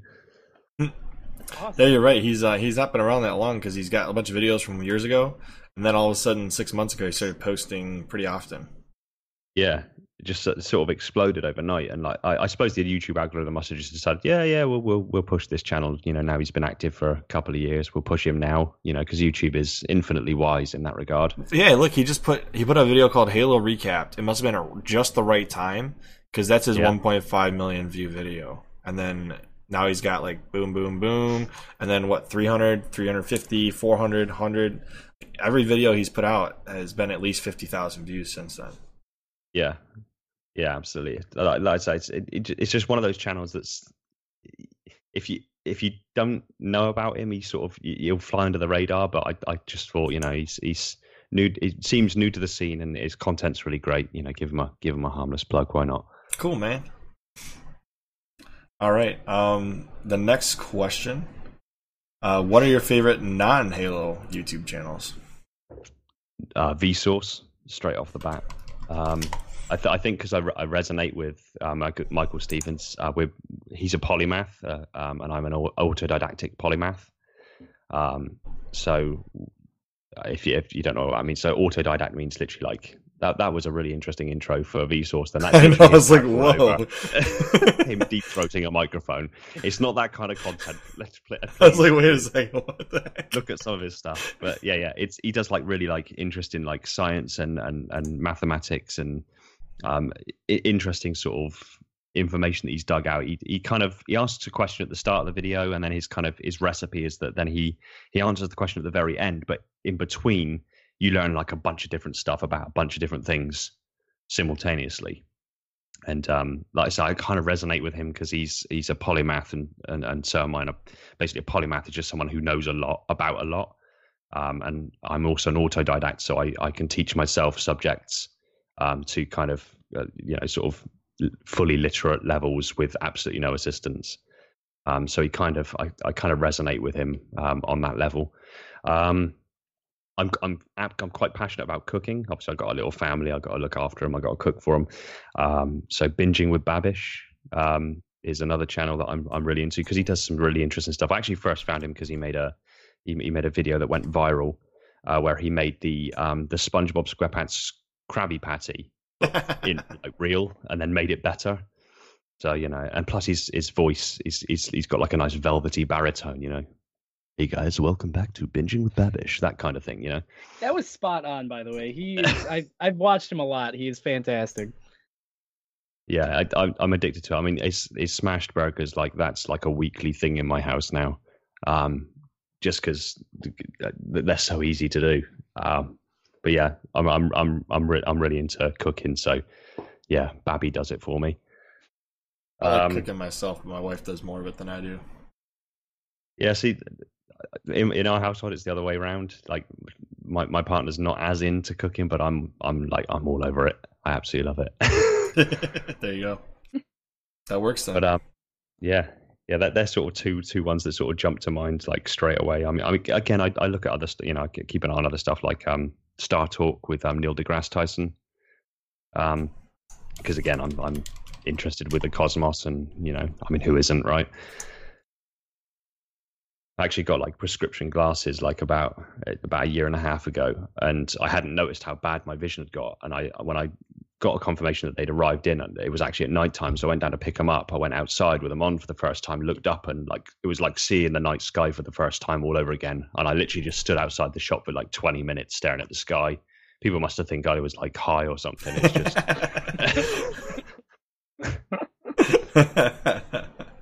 That's great yeah, that, yeah that's you, sort of some of the ones that jump to mind.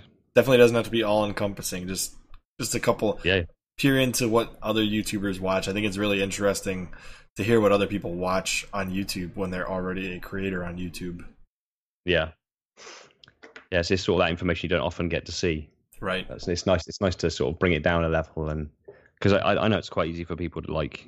Uh, I mean, I've I've had sort of the, the distinct pleasure of meeting a couple of people that have seen my content like in person, and it's it's really odd for me because I I don't view myself as anybody you know particularly special. I'm just I'm just a guy who makes YouTube videos. I mean that that's it. That's that's me.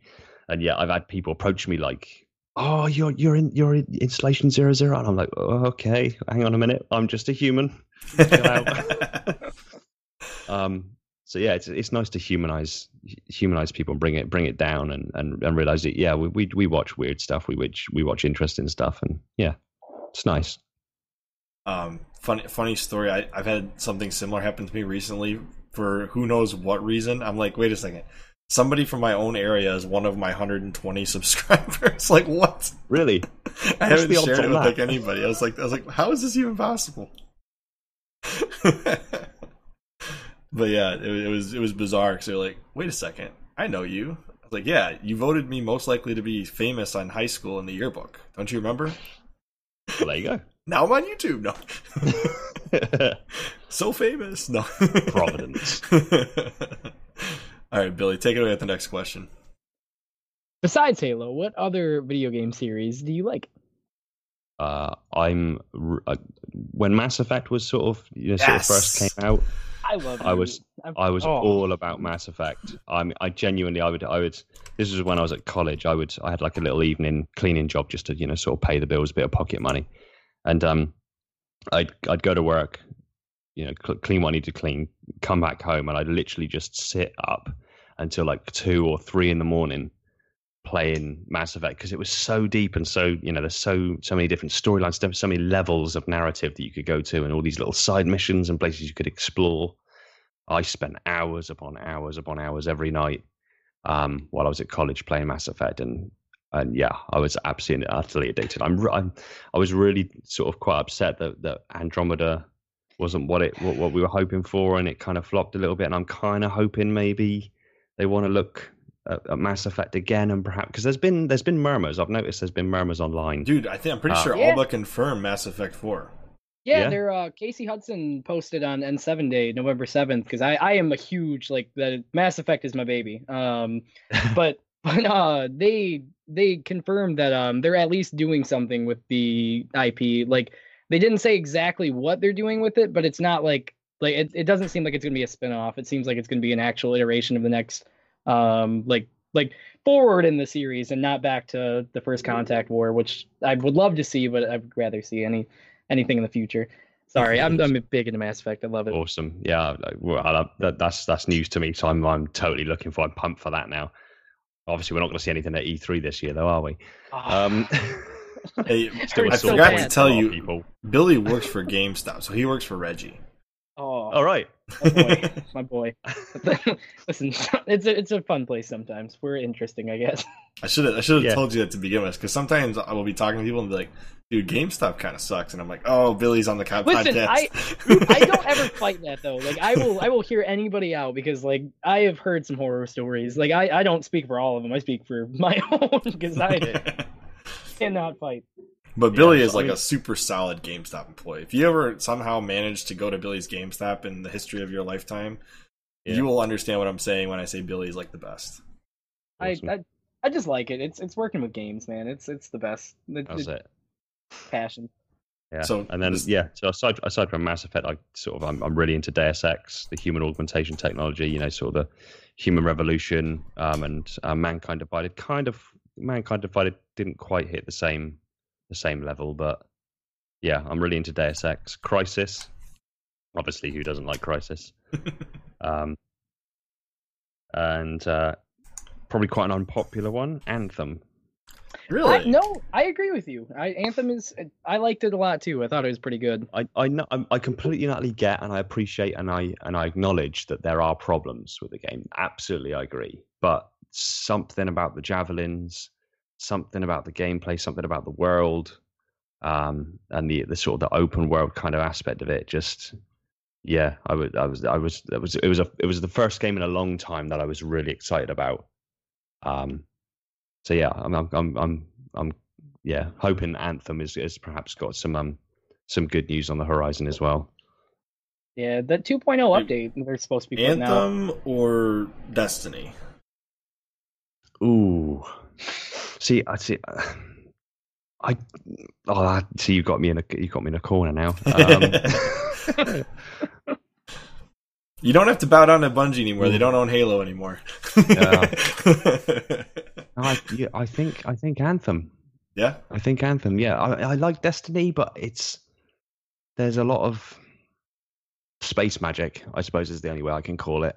Um, and I making content, thinking about stuff, you know, imagining technology and things like that based on space magic is much more difficult uh, than than imagining, you know, imagining technology based on these awesome exosuits that are kind of cobbled together out of bits and pieces that are available to them. And you know, I think I think yeah, I think it's it's I like things that are kind of not not necessarily realistic, but like are grounded in reality, so to speak. Understand. Um, I have to say, uh, Mass Effect Andromeda, because I know you were talking about Mass Effect earlier. I was, yeah. com- I felt completely betrayed by that game. I'm not gonna lie. Yeah. Yeah After it's, such it's... a great storyline from Mass Effect One, Two, and Three, and then the Reapers were terrifying. yeah, I know, right? Indoctrination theory was amazing. I, I couldn't believe that yeah. they didn't just roll with that. Yay! Like completely missed that. And then originally, right, Knights of the Republic. I mean that mm. that's what that's what brought me to Mass Effect was Knights of the Republic. Yeah. So, anyways, um, the last question we have for this interview is: If you were to expand your channel, what other series would you cover? I kind of already have. Oh, did um, I miss that? Yeah, uh, it, it's very very new. Um, so it's it's not actually it's not um, it's not actually the installation zero zero. It's it's actually called Lore Core or local oh, multiverse. I think I think you told me about this. That's the one. Or um, maybe so Halo Canon did. Literally, we're, we're, we're talking. This is this is just like fledgling. Like we're just starting out. Um, I say we. Why do I use we? It's me. Um, so yeah, for this, I I, I kind of wanted to make a, a YouTube channel that has these different sort of cores, so to speak, that each universe is contained within. And I can dive into different universes and I can kind of explore more freely. It's not that I can't explore freely with Installation Zero Zero, but of course it's it's grounded in Halo, and I also like the nanosuit. I also like Mass Effect. I also like you know technology and transhumanism and and Deus Ex and and loads of other different franchises and technology. So it gives me the opportunity to explore other aspects of sci-fi technology and um, yeah, and just be more free almost in, in, in the creative process.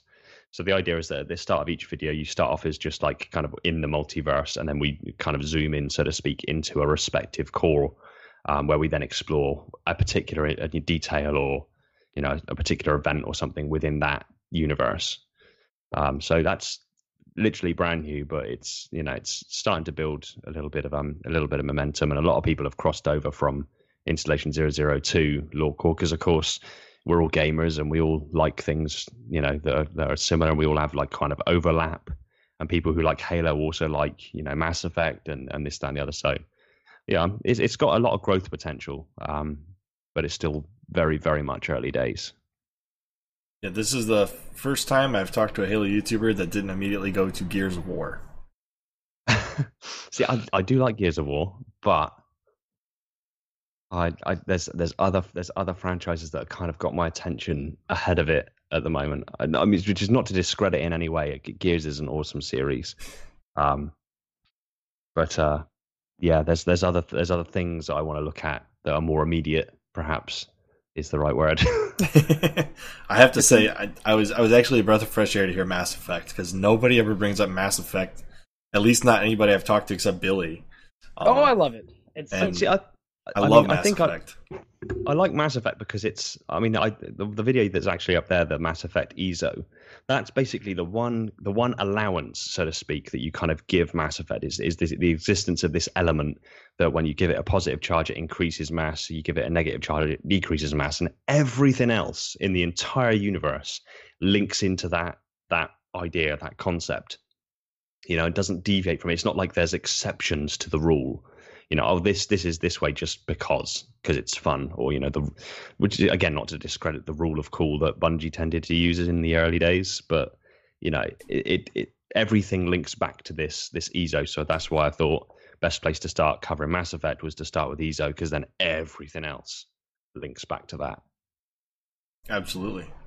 Um, I personally would love it if Mass Effect did the First Contact War. I think that would be the one of the coolest games. Yeah probably of this decade if they did it. Yeah, because I mean, that would be just after humanity found, you know, the, the the the Prothean ruins on Mars. So we'd already be kind of having technological advancements, and then suddenly we come across the Turians, and yeah, it, it would, be would, be so epic because most people playing it, if they're younger, have not played the Mass Effect trilogy. That's so what they could do is release First Contact War, and then follow that up with a remastered trilogy. Oh, see, that's an idea. That's what they need. That would be, that would be oh, yeah, that would be awesome.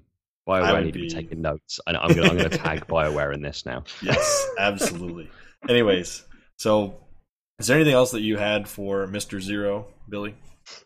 Uh no, I mean I, I, I will tell you straight up, you moved up on my list wholeheartedly once you said Mass Effect. Like I, I you are fantastic. Nice I'm very happy. That's very it. good. That's all you have, Billy. Nothing crazy. Okay. Yeah, Is there anything else that you had for us before we conclude this interview? No, no. Just um, thanks for having me on board, and and you know, I, I love the format of the of, of the way the podcast works. Um, you know, I, I, sort of first caught wind of it with um with the interview you did with uh, Halo Canon.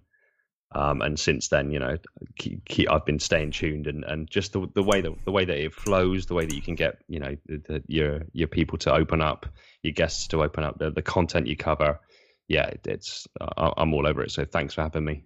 Absolutely, and uh, we're looking forward to having you on for some more segments. Yeah, sounds good to me. Alrighty. Well, um, for concluding the podcast, what we always do is I say I'm Chris, or as always, I'm Chris, and then Billy will say I'm Billy, and then you can say who you are, and then uh, I will say and we will see you, and Billy say in the next Chrillcast, and then you have a chance really quickly to say something if you want, or you can just leave a B, and then I just hit the outro tab here, and it rolls into the music. So, um, okay, you ready to go? Yeah. As always, I'm Chris, and I'm Billy, not Will, uh, and I'm Installation Zero Zero, and we will see you on the next Chrillcast. Take it easy, guys. Fine pizza.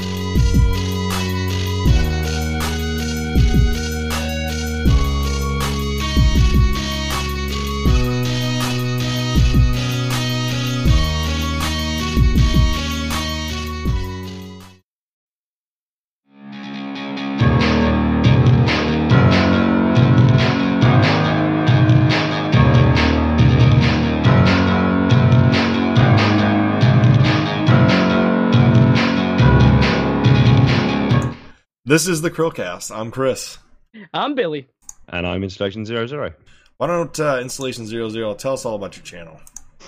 Uh, I'm best known for my uh, most detailed breakdown series, which is where I break down uh, technology from the Halo universe to scrupulous levels of detail.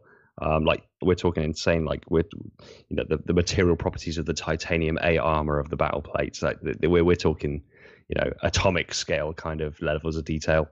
Um, I've been uploading for a fair amount of time now, and I've diversified a little bit my content, and yeah, things are going well. And then uh, filling in for Will this week, we're glad to have Installation Zero Zero, um, obviously, and then Billy over here is filling in for Will, who's been on hiatus for the last week and a half, two weeks now. Um, he'll be back the following week from this. Uh, Billy, why don't you tell everybody about your channel? So I make uh, gaming videos where I try not to breathe in the mic that much, um, and that's gonna be the tagline. The entire, the entire time I explain it. Chocolate um, rain. Days on Day was actually the uh, the inspiration to most of my older videos. Leans away from mic to breathe. I love that but uh, but yeah, we started doing comics, and now uh, we're we're doing a podcast for comic book and stuff like that, and hopefully soon you'll see us at all of your comic book conventions because it's going to be great. We're gonna right next time. to Kevin Smith. Yeah. all right. Um, but today is the Throwback Thursday. All right, and we're going to be covering Halo Online, or more famously, the ElDewrito mod. Um, Halo Online was originally released on the PC March 25th of 2015, but only in a closed beta in Russia, of all places. Um, Halo Online takes place on Anvil, a secret UNSC space installation where both the Spartan 4 soldiers and the Sangheili elites train for combat in simulated war games with experimental weapons and armors. The project was canceled in August of 2016, but a leaked beta of the game was used and modified with a launcher dubbed ElDewrito that circumvented the region limitation and later added content and bug fixes to the game after the cancellation of the release.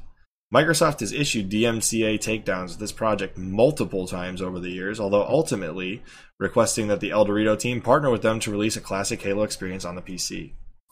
Uh, 343 Industries said in a statement that the studio was humbled and inspired by the mod. In 2019, Microsoft announced that Halo Master Chief Collection would receive a Windows version. The development team behind ElDewrito claimed that they had hastened its development by giving Microsoft a kick in the pants due to its success and high player numbers. They also announced that they would be working with 343 Industries to help implement mod support. Despite this, they stated that ElDewrito would not be shutting down or ceasing development.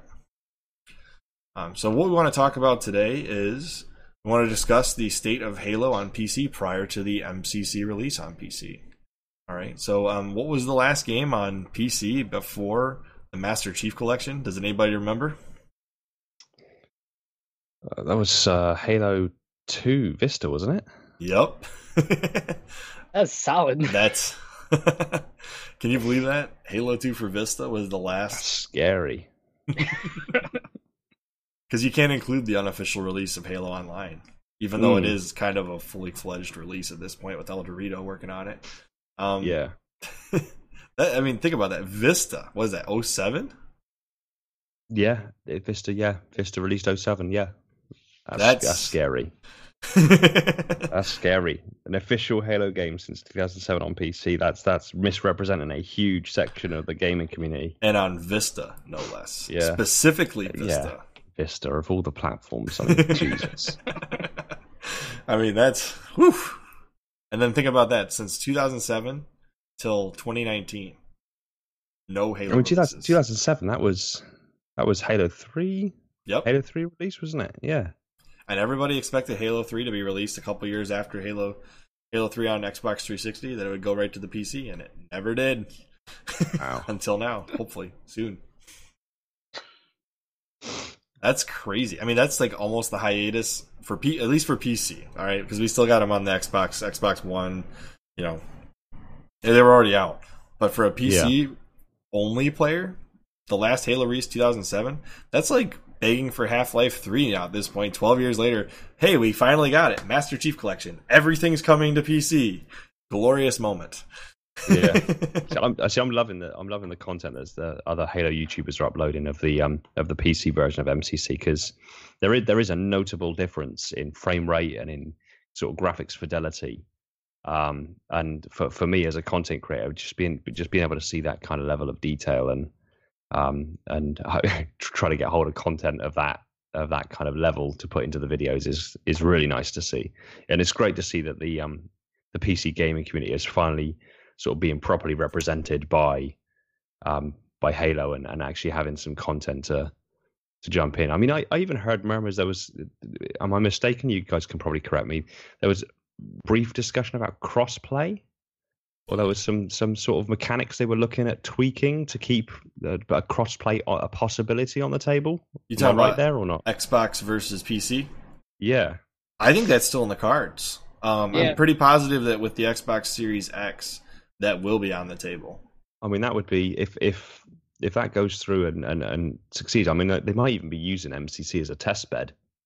If um if that goes through and works as well as as well as I hope it does, then Halo Infinite, if that comes with that kind of pre-installed, um, Halo Infinite will be probably one of the biggest games in history because it will hit multi multi console but also be cross playable.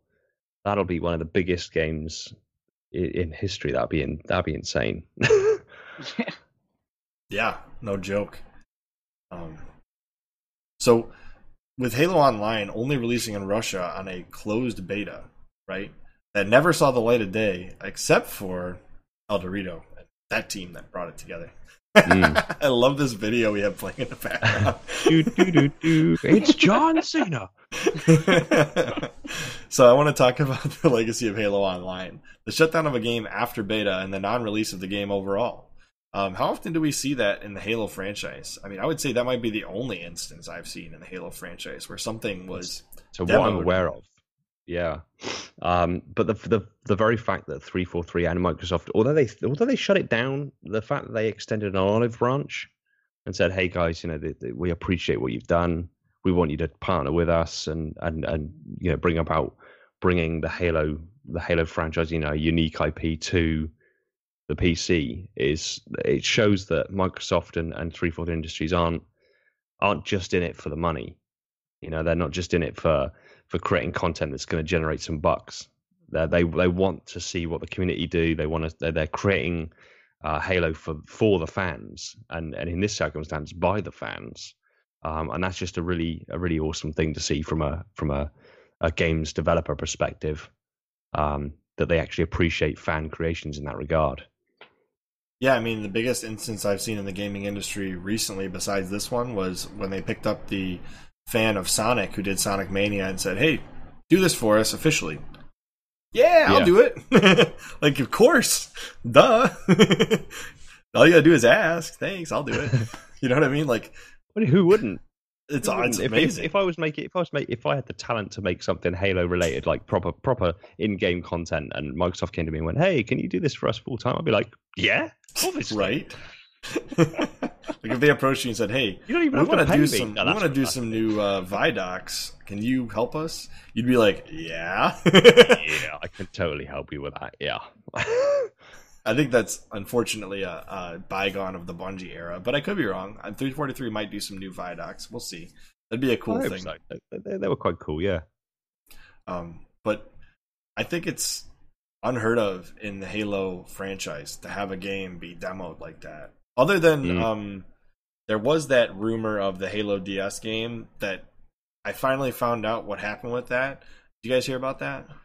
Mm-mm. No, I'm not familiar with that one. So a future guest of our show actually did a video on it. Um, and I'm not going to give away. Well, I guess I could say it. RGT85 is planning to come on the show in the future. He did a video uh-huh. um, about the Halo PSP stuff. Uh, the Halo PSP. Forget I said that. Halo DS. um, the Halo DS thing that never happened. Okay. Originally, this developer actually took a first-person shooter game that was already made, skinned it Halo, and then tried to pitch it to Microsoft back when Halo 1 came out on the Xbox and said, hey, we should put Halo on the DS. And I'm pretty sure, because if I was working for Bungie at the time, I'd have been like, no. Because if you just look at it, the DS is not built for a first person shooter. It's yeah. just not. And I would almost feel like that would muddy the waters. That's the only other instance I can tell you where like a demo surfaced and they showed, vid- showed video of it and it never came to light in the Halo mm-hmm. series. Mm. So it sounds a little bit similar to I, I, I, don't know if you guys are familiar with Garry's Mod. Yeah. Yeah. So, I think so. there's a there's there's a there's a Halo variant of the Garry's mod. We actually we actually ran a uh, the, one of my admins in my Discord server actually ran a server one on Garry's mod in uh, with this Halo mod um, on top of it. Um, and uh, yeah, it's sort of being able to create a game from another game with the, the, the skins from Halo. Yeah, it, it seems relatively popular, I suppose, because all the all the majorly difficult and tedious and hard work is done ahead of time. Um, but the fact that there's there's there's people out there, there's fans that take time out of their own out of their own lives to create these these um these games is just it's it's awesome. It's it, the Halo community are, are, are apart from pretty much every other community I've come across for being able being able to to contribute to the the franchises as extensively as as they do with Halo. Uh, in this case, it was actually a major development studio that made DS first person shooters. Like that was their sole, um, their only real gaming. Like they excelled at it, right? Wow. So what they were trying to do was pitch it to Microsoft so they could produce a Halo game for the DS. And I believe it was somebody that had previous been, previously been licensed by EA to make a actually good Call of Duty on the DS. Wow. So, I mean, good, right? I mean, you, you, can only go so good with the DS and first person shooters, but this was about as good as it gets with DS and first person shooters. I just want to tried is is envious. I just want to know how they all got together and that was their big plan. Like right at the beginning, they're like DS Halo, like let's do it. anyway, so uh, the other thing I wanted to talk about was the ElDewrito mod team, um, and the craziness. I mean, can you imagine sitting there and just breaking the code of what Microsoft put out for Halo Online and making it available to everybody like the ElDewrito team did? Can you imagine that?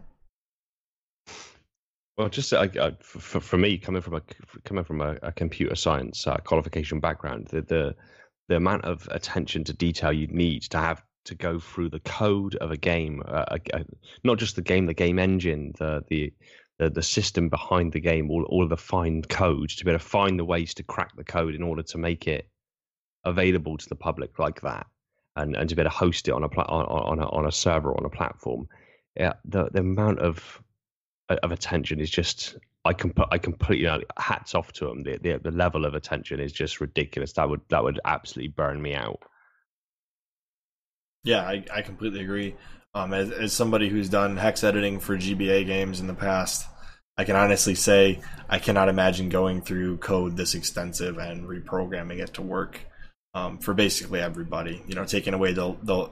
I don't know if you know this, but any I'm sure that installation zero zero can either back me up or deny what I'm saying altogether. Um, but when somebody region locks a game, that's like some kind of encryption only understood by the particular computer uh, computers produced in the region or consoles produced in the region with which that is supposed to be served. And breaking that encryption is very difficult. Yeah, lies. No, uh, it's uh, yeah. no, spicy. Yeah, it's literally yeah. It's it's it's it's fundamentally written into the firmware of the of the system, and to be able to find a, a workaround for that to make it uh, available to everyone uh, takes a level of dedication that I I don't think I've seen um, in in any other any other circumstance of like a, a fan creation. Um, and well, you're only going to get that here with Halo, really, aren't you? Most likely, I would guess. The only other community I've seen from a first person shooter perspective with this much dedication, unless you include Black Mesa, um, is the the people that do the Doom mods. There's so many Doom mods oh, out yeah. there. Doom fan base is, is unstoppable. you know, it's like Halo. They're unstoppable. It's insane. um, but yeah, so that, that's that's where I'm at with that. You guys have any closing thoughts on this? Uh, they just did an incredible job. I mean, I'm, I'm again, it, it's really cool to see this because like a lot of a lot of the like ElDewrito before you, you guys talked about this and before you sent it to me, Chris. Like I've never even looked into it before, so this is really interesting. Uh, all credit to Will. He's the one that gave me this idea. Thank you, Will. I miss you, buddy. one day. one day. Let me pull you. up his lovely face for everybody. one day we'll see you again, buddy. Installation zero zero. Go ahead. You got anything? Uh, yeah. The, I mean, the the fact that it got as widespread as fast as it did showed um, 343 Industries and Microsoft clearly that there was a huge PC fan base for the Halo games that that, that were being unsatisfied effectively. Um, so although although they were you know received a cease and desist, they were kind of partnered at the same time, and it did kind of encourage or somewhat force the hand of 343 and Microsoft to produce um, Halo games for the PC platform again, and that's that's a that's turning a frown upside down as far as I'm concerned. Absolutely. Um, you, you, know, although although the ElDewrito kind of you know is somewhat died, it's still you know it's it, it led us to the eventuality that we find ourselves in now, where the the MCC has come into PC and and there's clear plans in the pipework to release um, Infinite um, on uh, PC at the same time that it releases on the Xbox platform. So props to them, absolutely. And I think somebody might be working on a campaign or maybe have restored the campaign for it. So that'd be really cool to see as well. Yeah, right mm-hmm. here. Halo 3 PC campaign ElDewrito. Yeah, I remember hearing that. There's some kind of a campaign associated with this game. So that's pretty neat that they were able to the, do something with that. That's cool in and of itself to be able to bring Halo 3 finally to to PC. That's awesome. It's not the Halo 3 campaign. It's its own Halo Online. Um, it's as much really? small. Yeah, that's what I, I remember reading. This. It's like its own level, a couple levels that were specifically made for Halo Online. I don't know if the campaign was ever completed, but I thought I remembered reading that there's this. It's got its own campaign because you're on you're on the UNSC training planet where they train elites, the Sangheili elites, oh, yeah. and uh, the UNSC soldiers. So there's some kind of a campaign associated with that that they had planned to release, and I think they were trying to restore that as well. Wow. So there should well, be some lore there, I would think. Yeah, yeah. There's some lore for me to dive into. That's there cool. you go. So yeah, definitely go look into it more yourself. But um, I will. As always, I'm Chris. And I'm Billy Not Will. and I'm Installation Zero Zero. And we will see you on the next Chrillcast.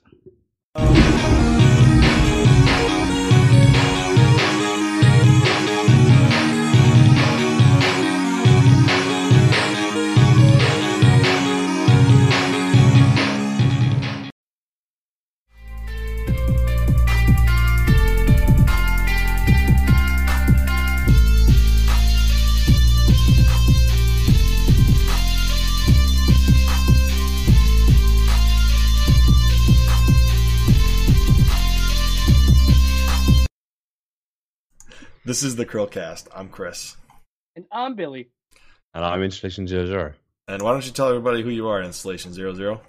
Uh, I'm a Halo YouTuber, and I'm probably best known for my most detailed series, where I uh, I do most detailed breakdowns of Halo technology, usually things like the uh, the Spartan armor, the Spartan augmentations. But I've also been known to dabble in elite combat harnesses, the SPI armor, and some of the UNSC ships as well. And I've got many more plans in the pipework. I've diversified since then, but that's what I'm best known for.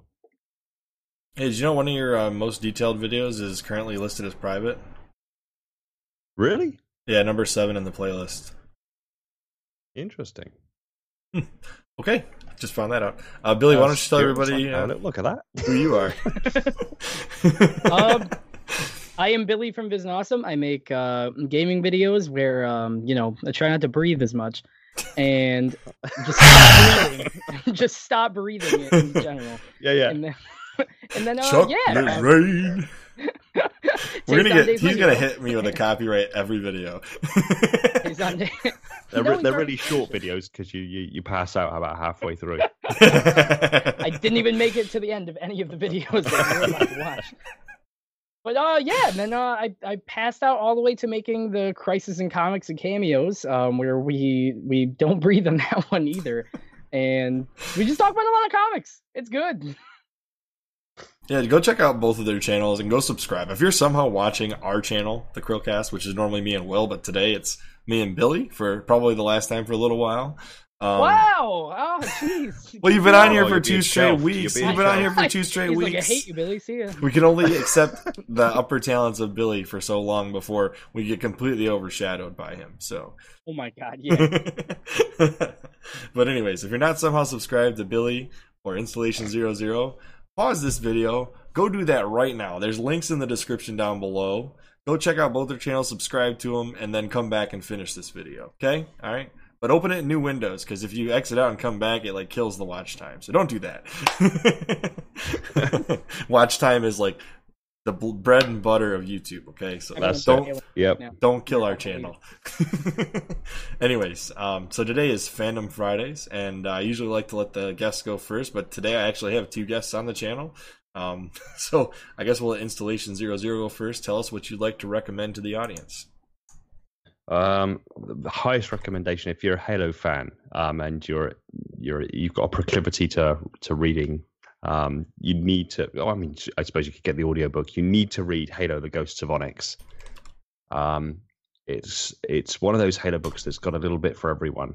Uh, if you're into um, UNSC law, it's got a it's got extensive um, extensive ex, like exploration of UNSC law. Um, you get to learn about the origins of the Spartan program. Um, you get to follow the events of um, one one Spartan in particular, Spartan Kurt. Uh, 051, um, who's a really interesting character. Uh, even on Halopedia um, and in some of the extended lore, his his height has been suggested of being over eight feet in height, which in theory puts him as one of the biggest Spartans in history.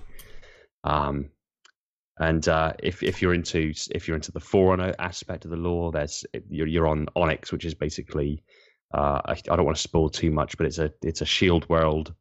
Um, so you get huge amounts of Forerunner knowledge, um, and you also get the Covenant baying for getting there as well. So you get to you get to experience a lot of Covenant lore as well. It's literally a Halo book for every possible aspect of um, of your your particulars of your enjoyment for the Halo universe. So I highly recommend the Ghost of Onyx. Yeah, it's um by the Eric Nylund, right? He does a lot That's of the books. Yeah. yeah. it's not very expensive. Looking at about you know twelve dollar to thirteen dollar purchase, depending on if you go with a physical copy or the Kindle copy. And being that I'm a creature of habit and I love the Kindle, I tend to buy the Kindle versions. But hey, you know, sometimes you can save a little bit of money and buy the physical edition. Um, definitely, even even the audiobooks are really great. They're, I mean, the, the the narration and the, the the the the voice tonality for some of the um the audiobooks are fantastic. Um, so yeah, it's highly recommended. You definitely uh, sold me. I'll have to pick it up at some point in the near future. Um, I'm sorry, that sounded like I brushed you off, didn't it? I mean that sincerely. I mean that sincerely. Okay. I'm sure actually, if Will was on here, he'd probably be like, "I already read that book. It's pretty great." Because Will is a huge reader. Um, I read occasionally. I like I read um, Ken Follett. A lot of Ken Follett, however you pronounce his name.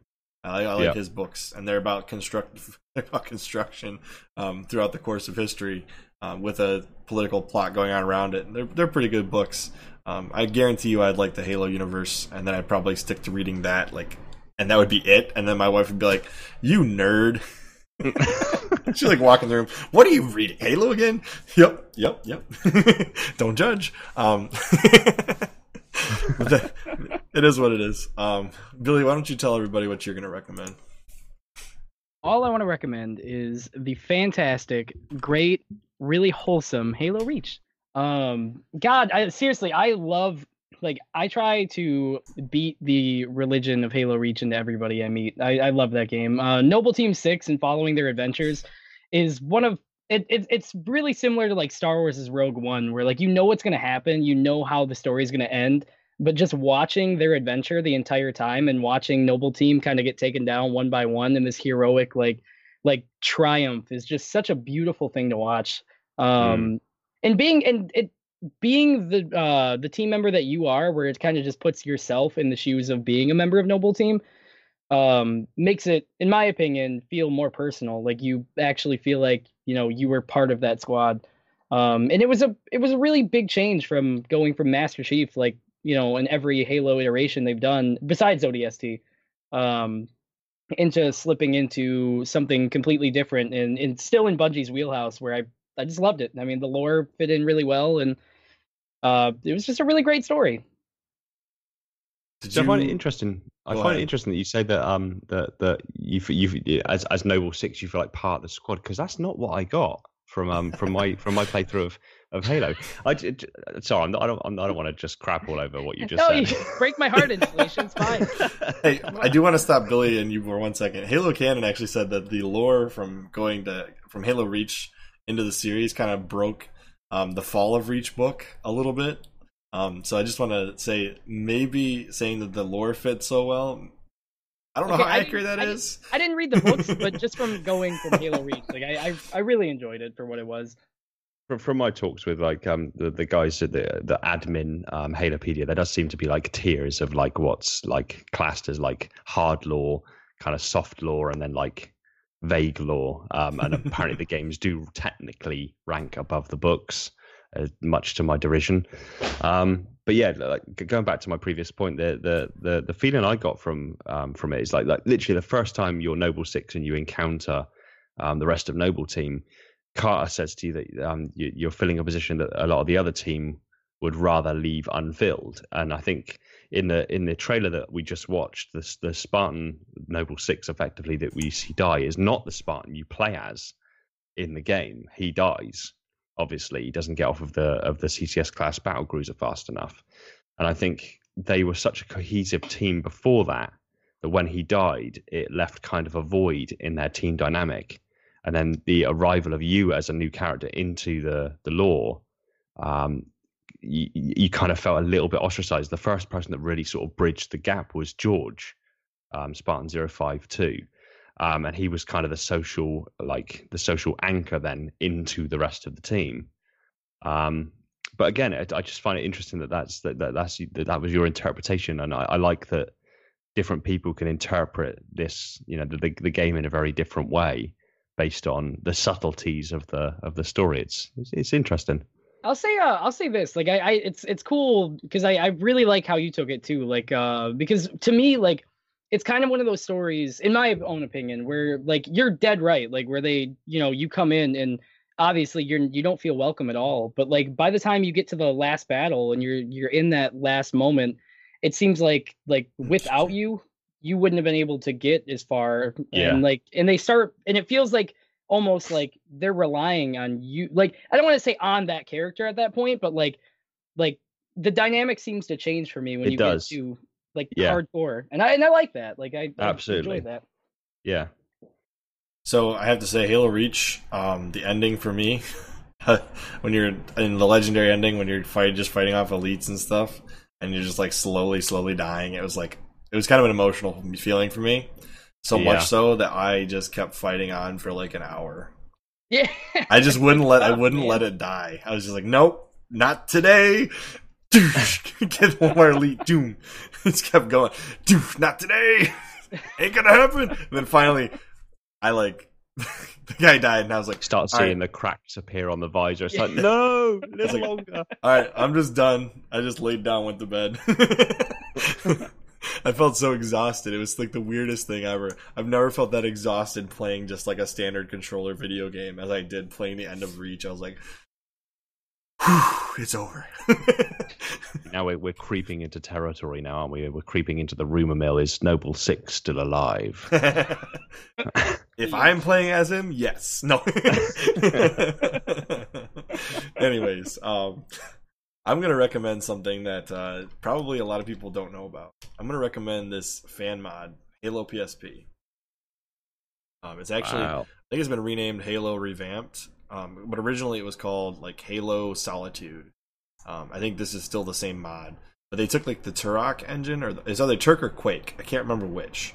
And then they they completely redid a lot of elements of the engine and built this game. And you can see it. Hold on, I'll get to the part where he's playing it. It looks legit. Like there's the icon, loads up, then it comes up Halo revamped, and then once you get into the gameplay, it looks like a Halo game on PSP. Legit.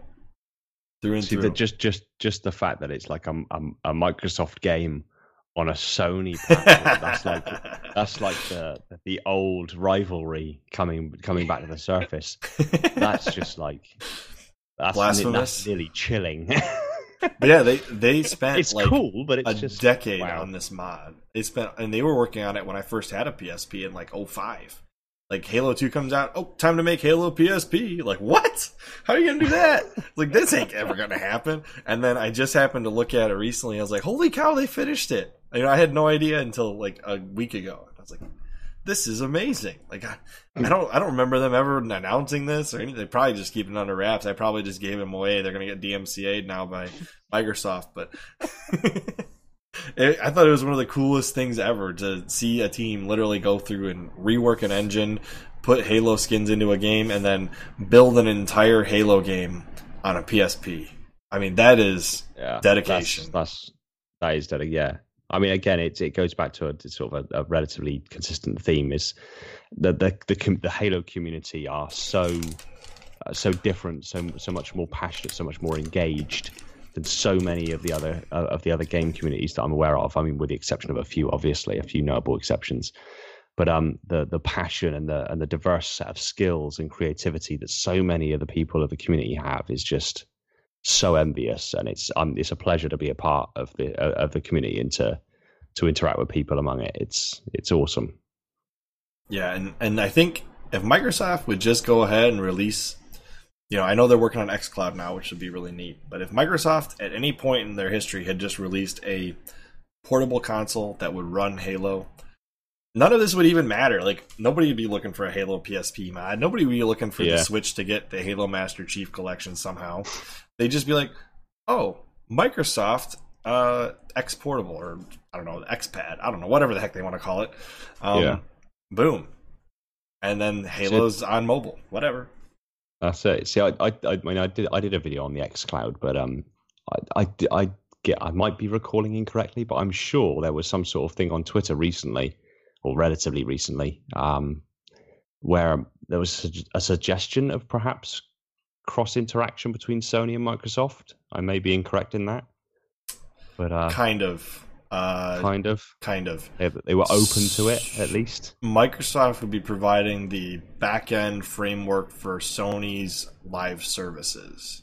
And I think Sony shut that down as soon as it hit the, the air because they're like, we can't advertise we're doing this. Like you can't you can't say we're using Microsoft products in the background.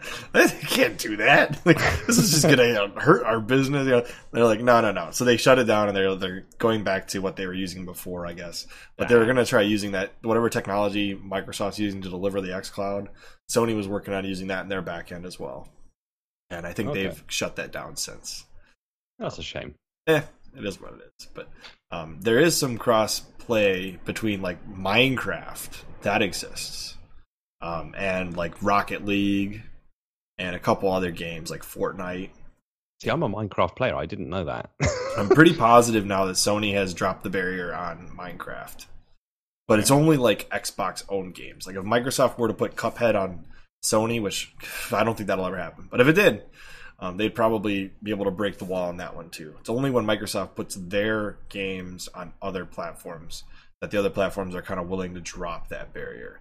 Except okay. Microsoft and Nintendo are kind of bridging the gap in other ways too. So we'll just have to see how it goes.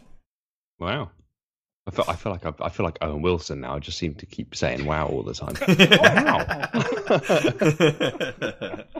yeah, I get. Um, Will, if you had watched the podcast back like last, uh, would have been, I want to say like August. Will and I covered this this Sony Microsoft thing. That was back when we were just doing like one forty five to an hour podcast a week, and that Mm. was it. And we reformatted sometime right after that. So now we do dailies, and I love the dailies far more than I liked our old version of the podcast. So I'm very happy with where we're at now. It's, it's a nice format. It is really nice format. Thank you very much. I appreciate that. Um, I, I, was really surprised when we were when we were filming with Covenant Canon, and uh, he goes, "I've never been on like a real podcast like you guys." And I was like, Oh, thanks. You just validated me for. I oh, feel so much better now. yeah.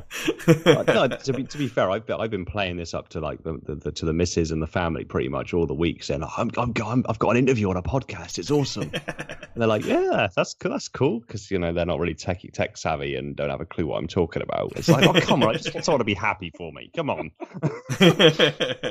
yeah, my wife's always like you know, it's cool you got your thing that you do. And I'm like, do you even know what yeah, it is? Like, that's exactly it. Yeah. Oh, it's cool you got your thing. That's fine.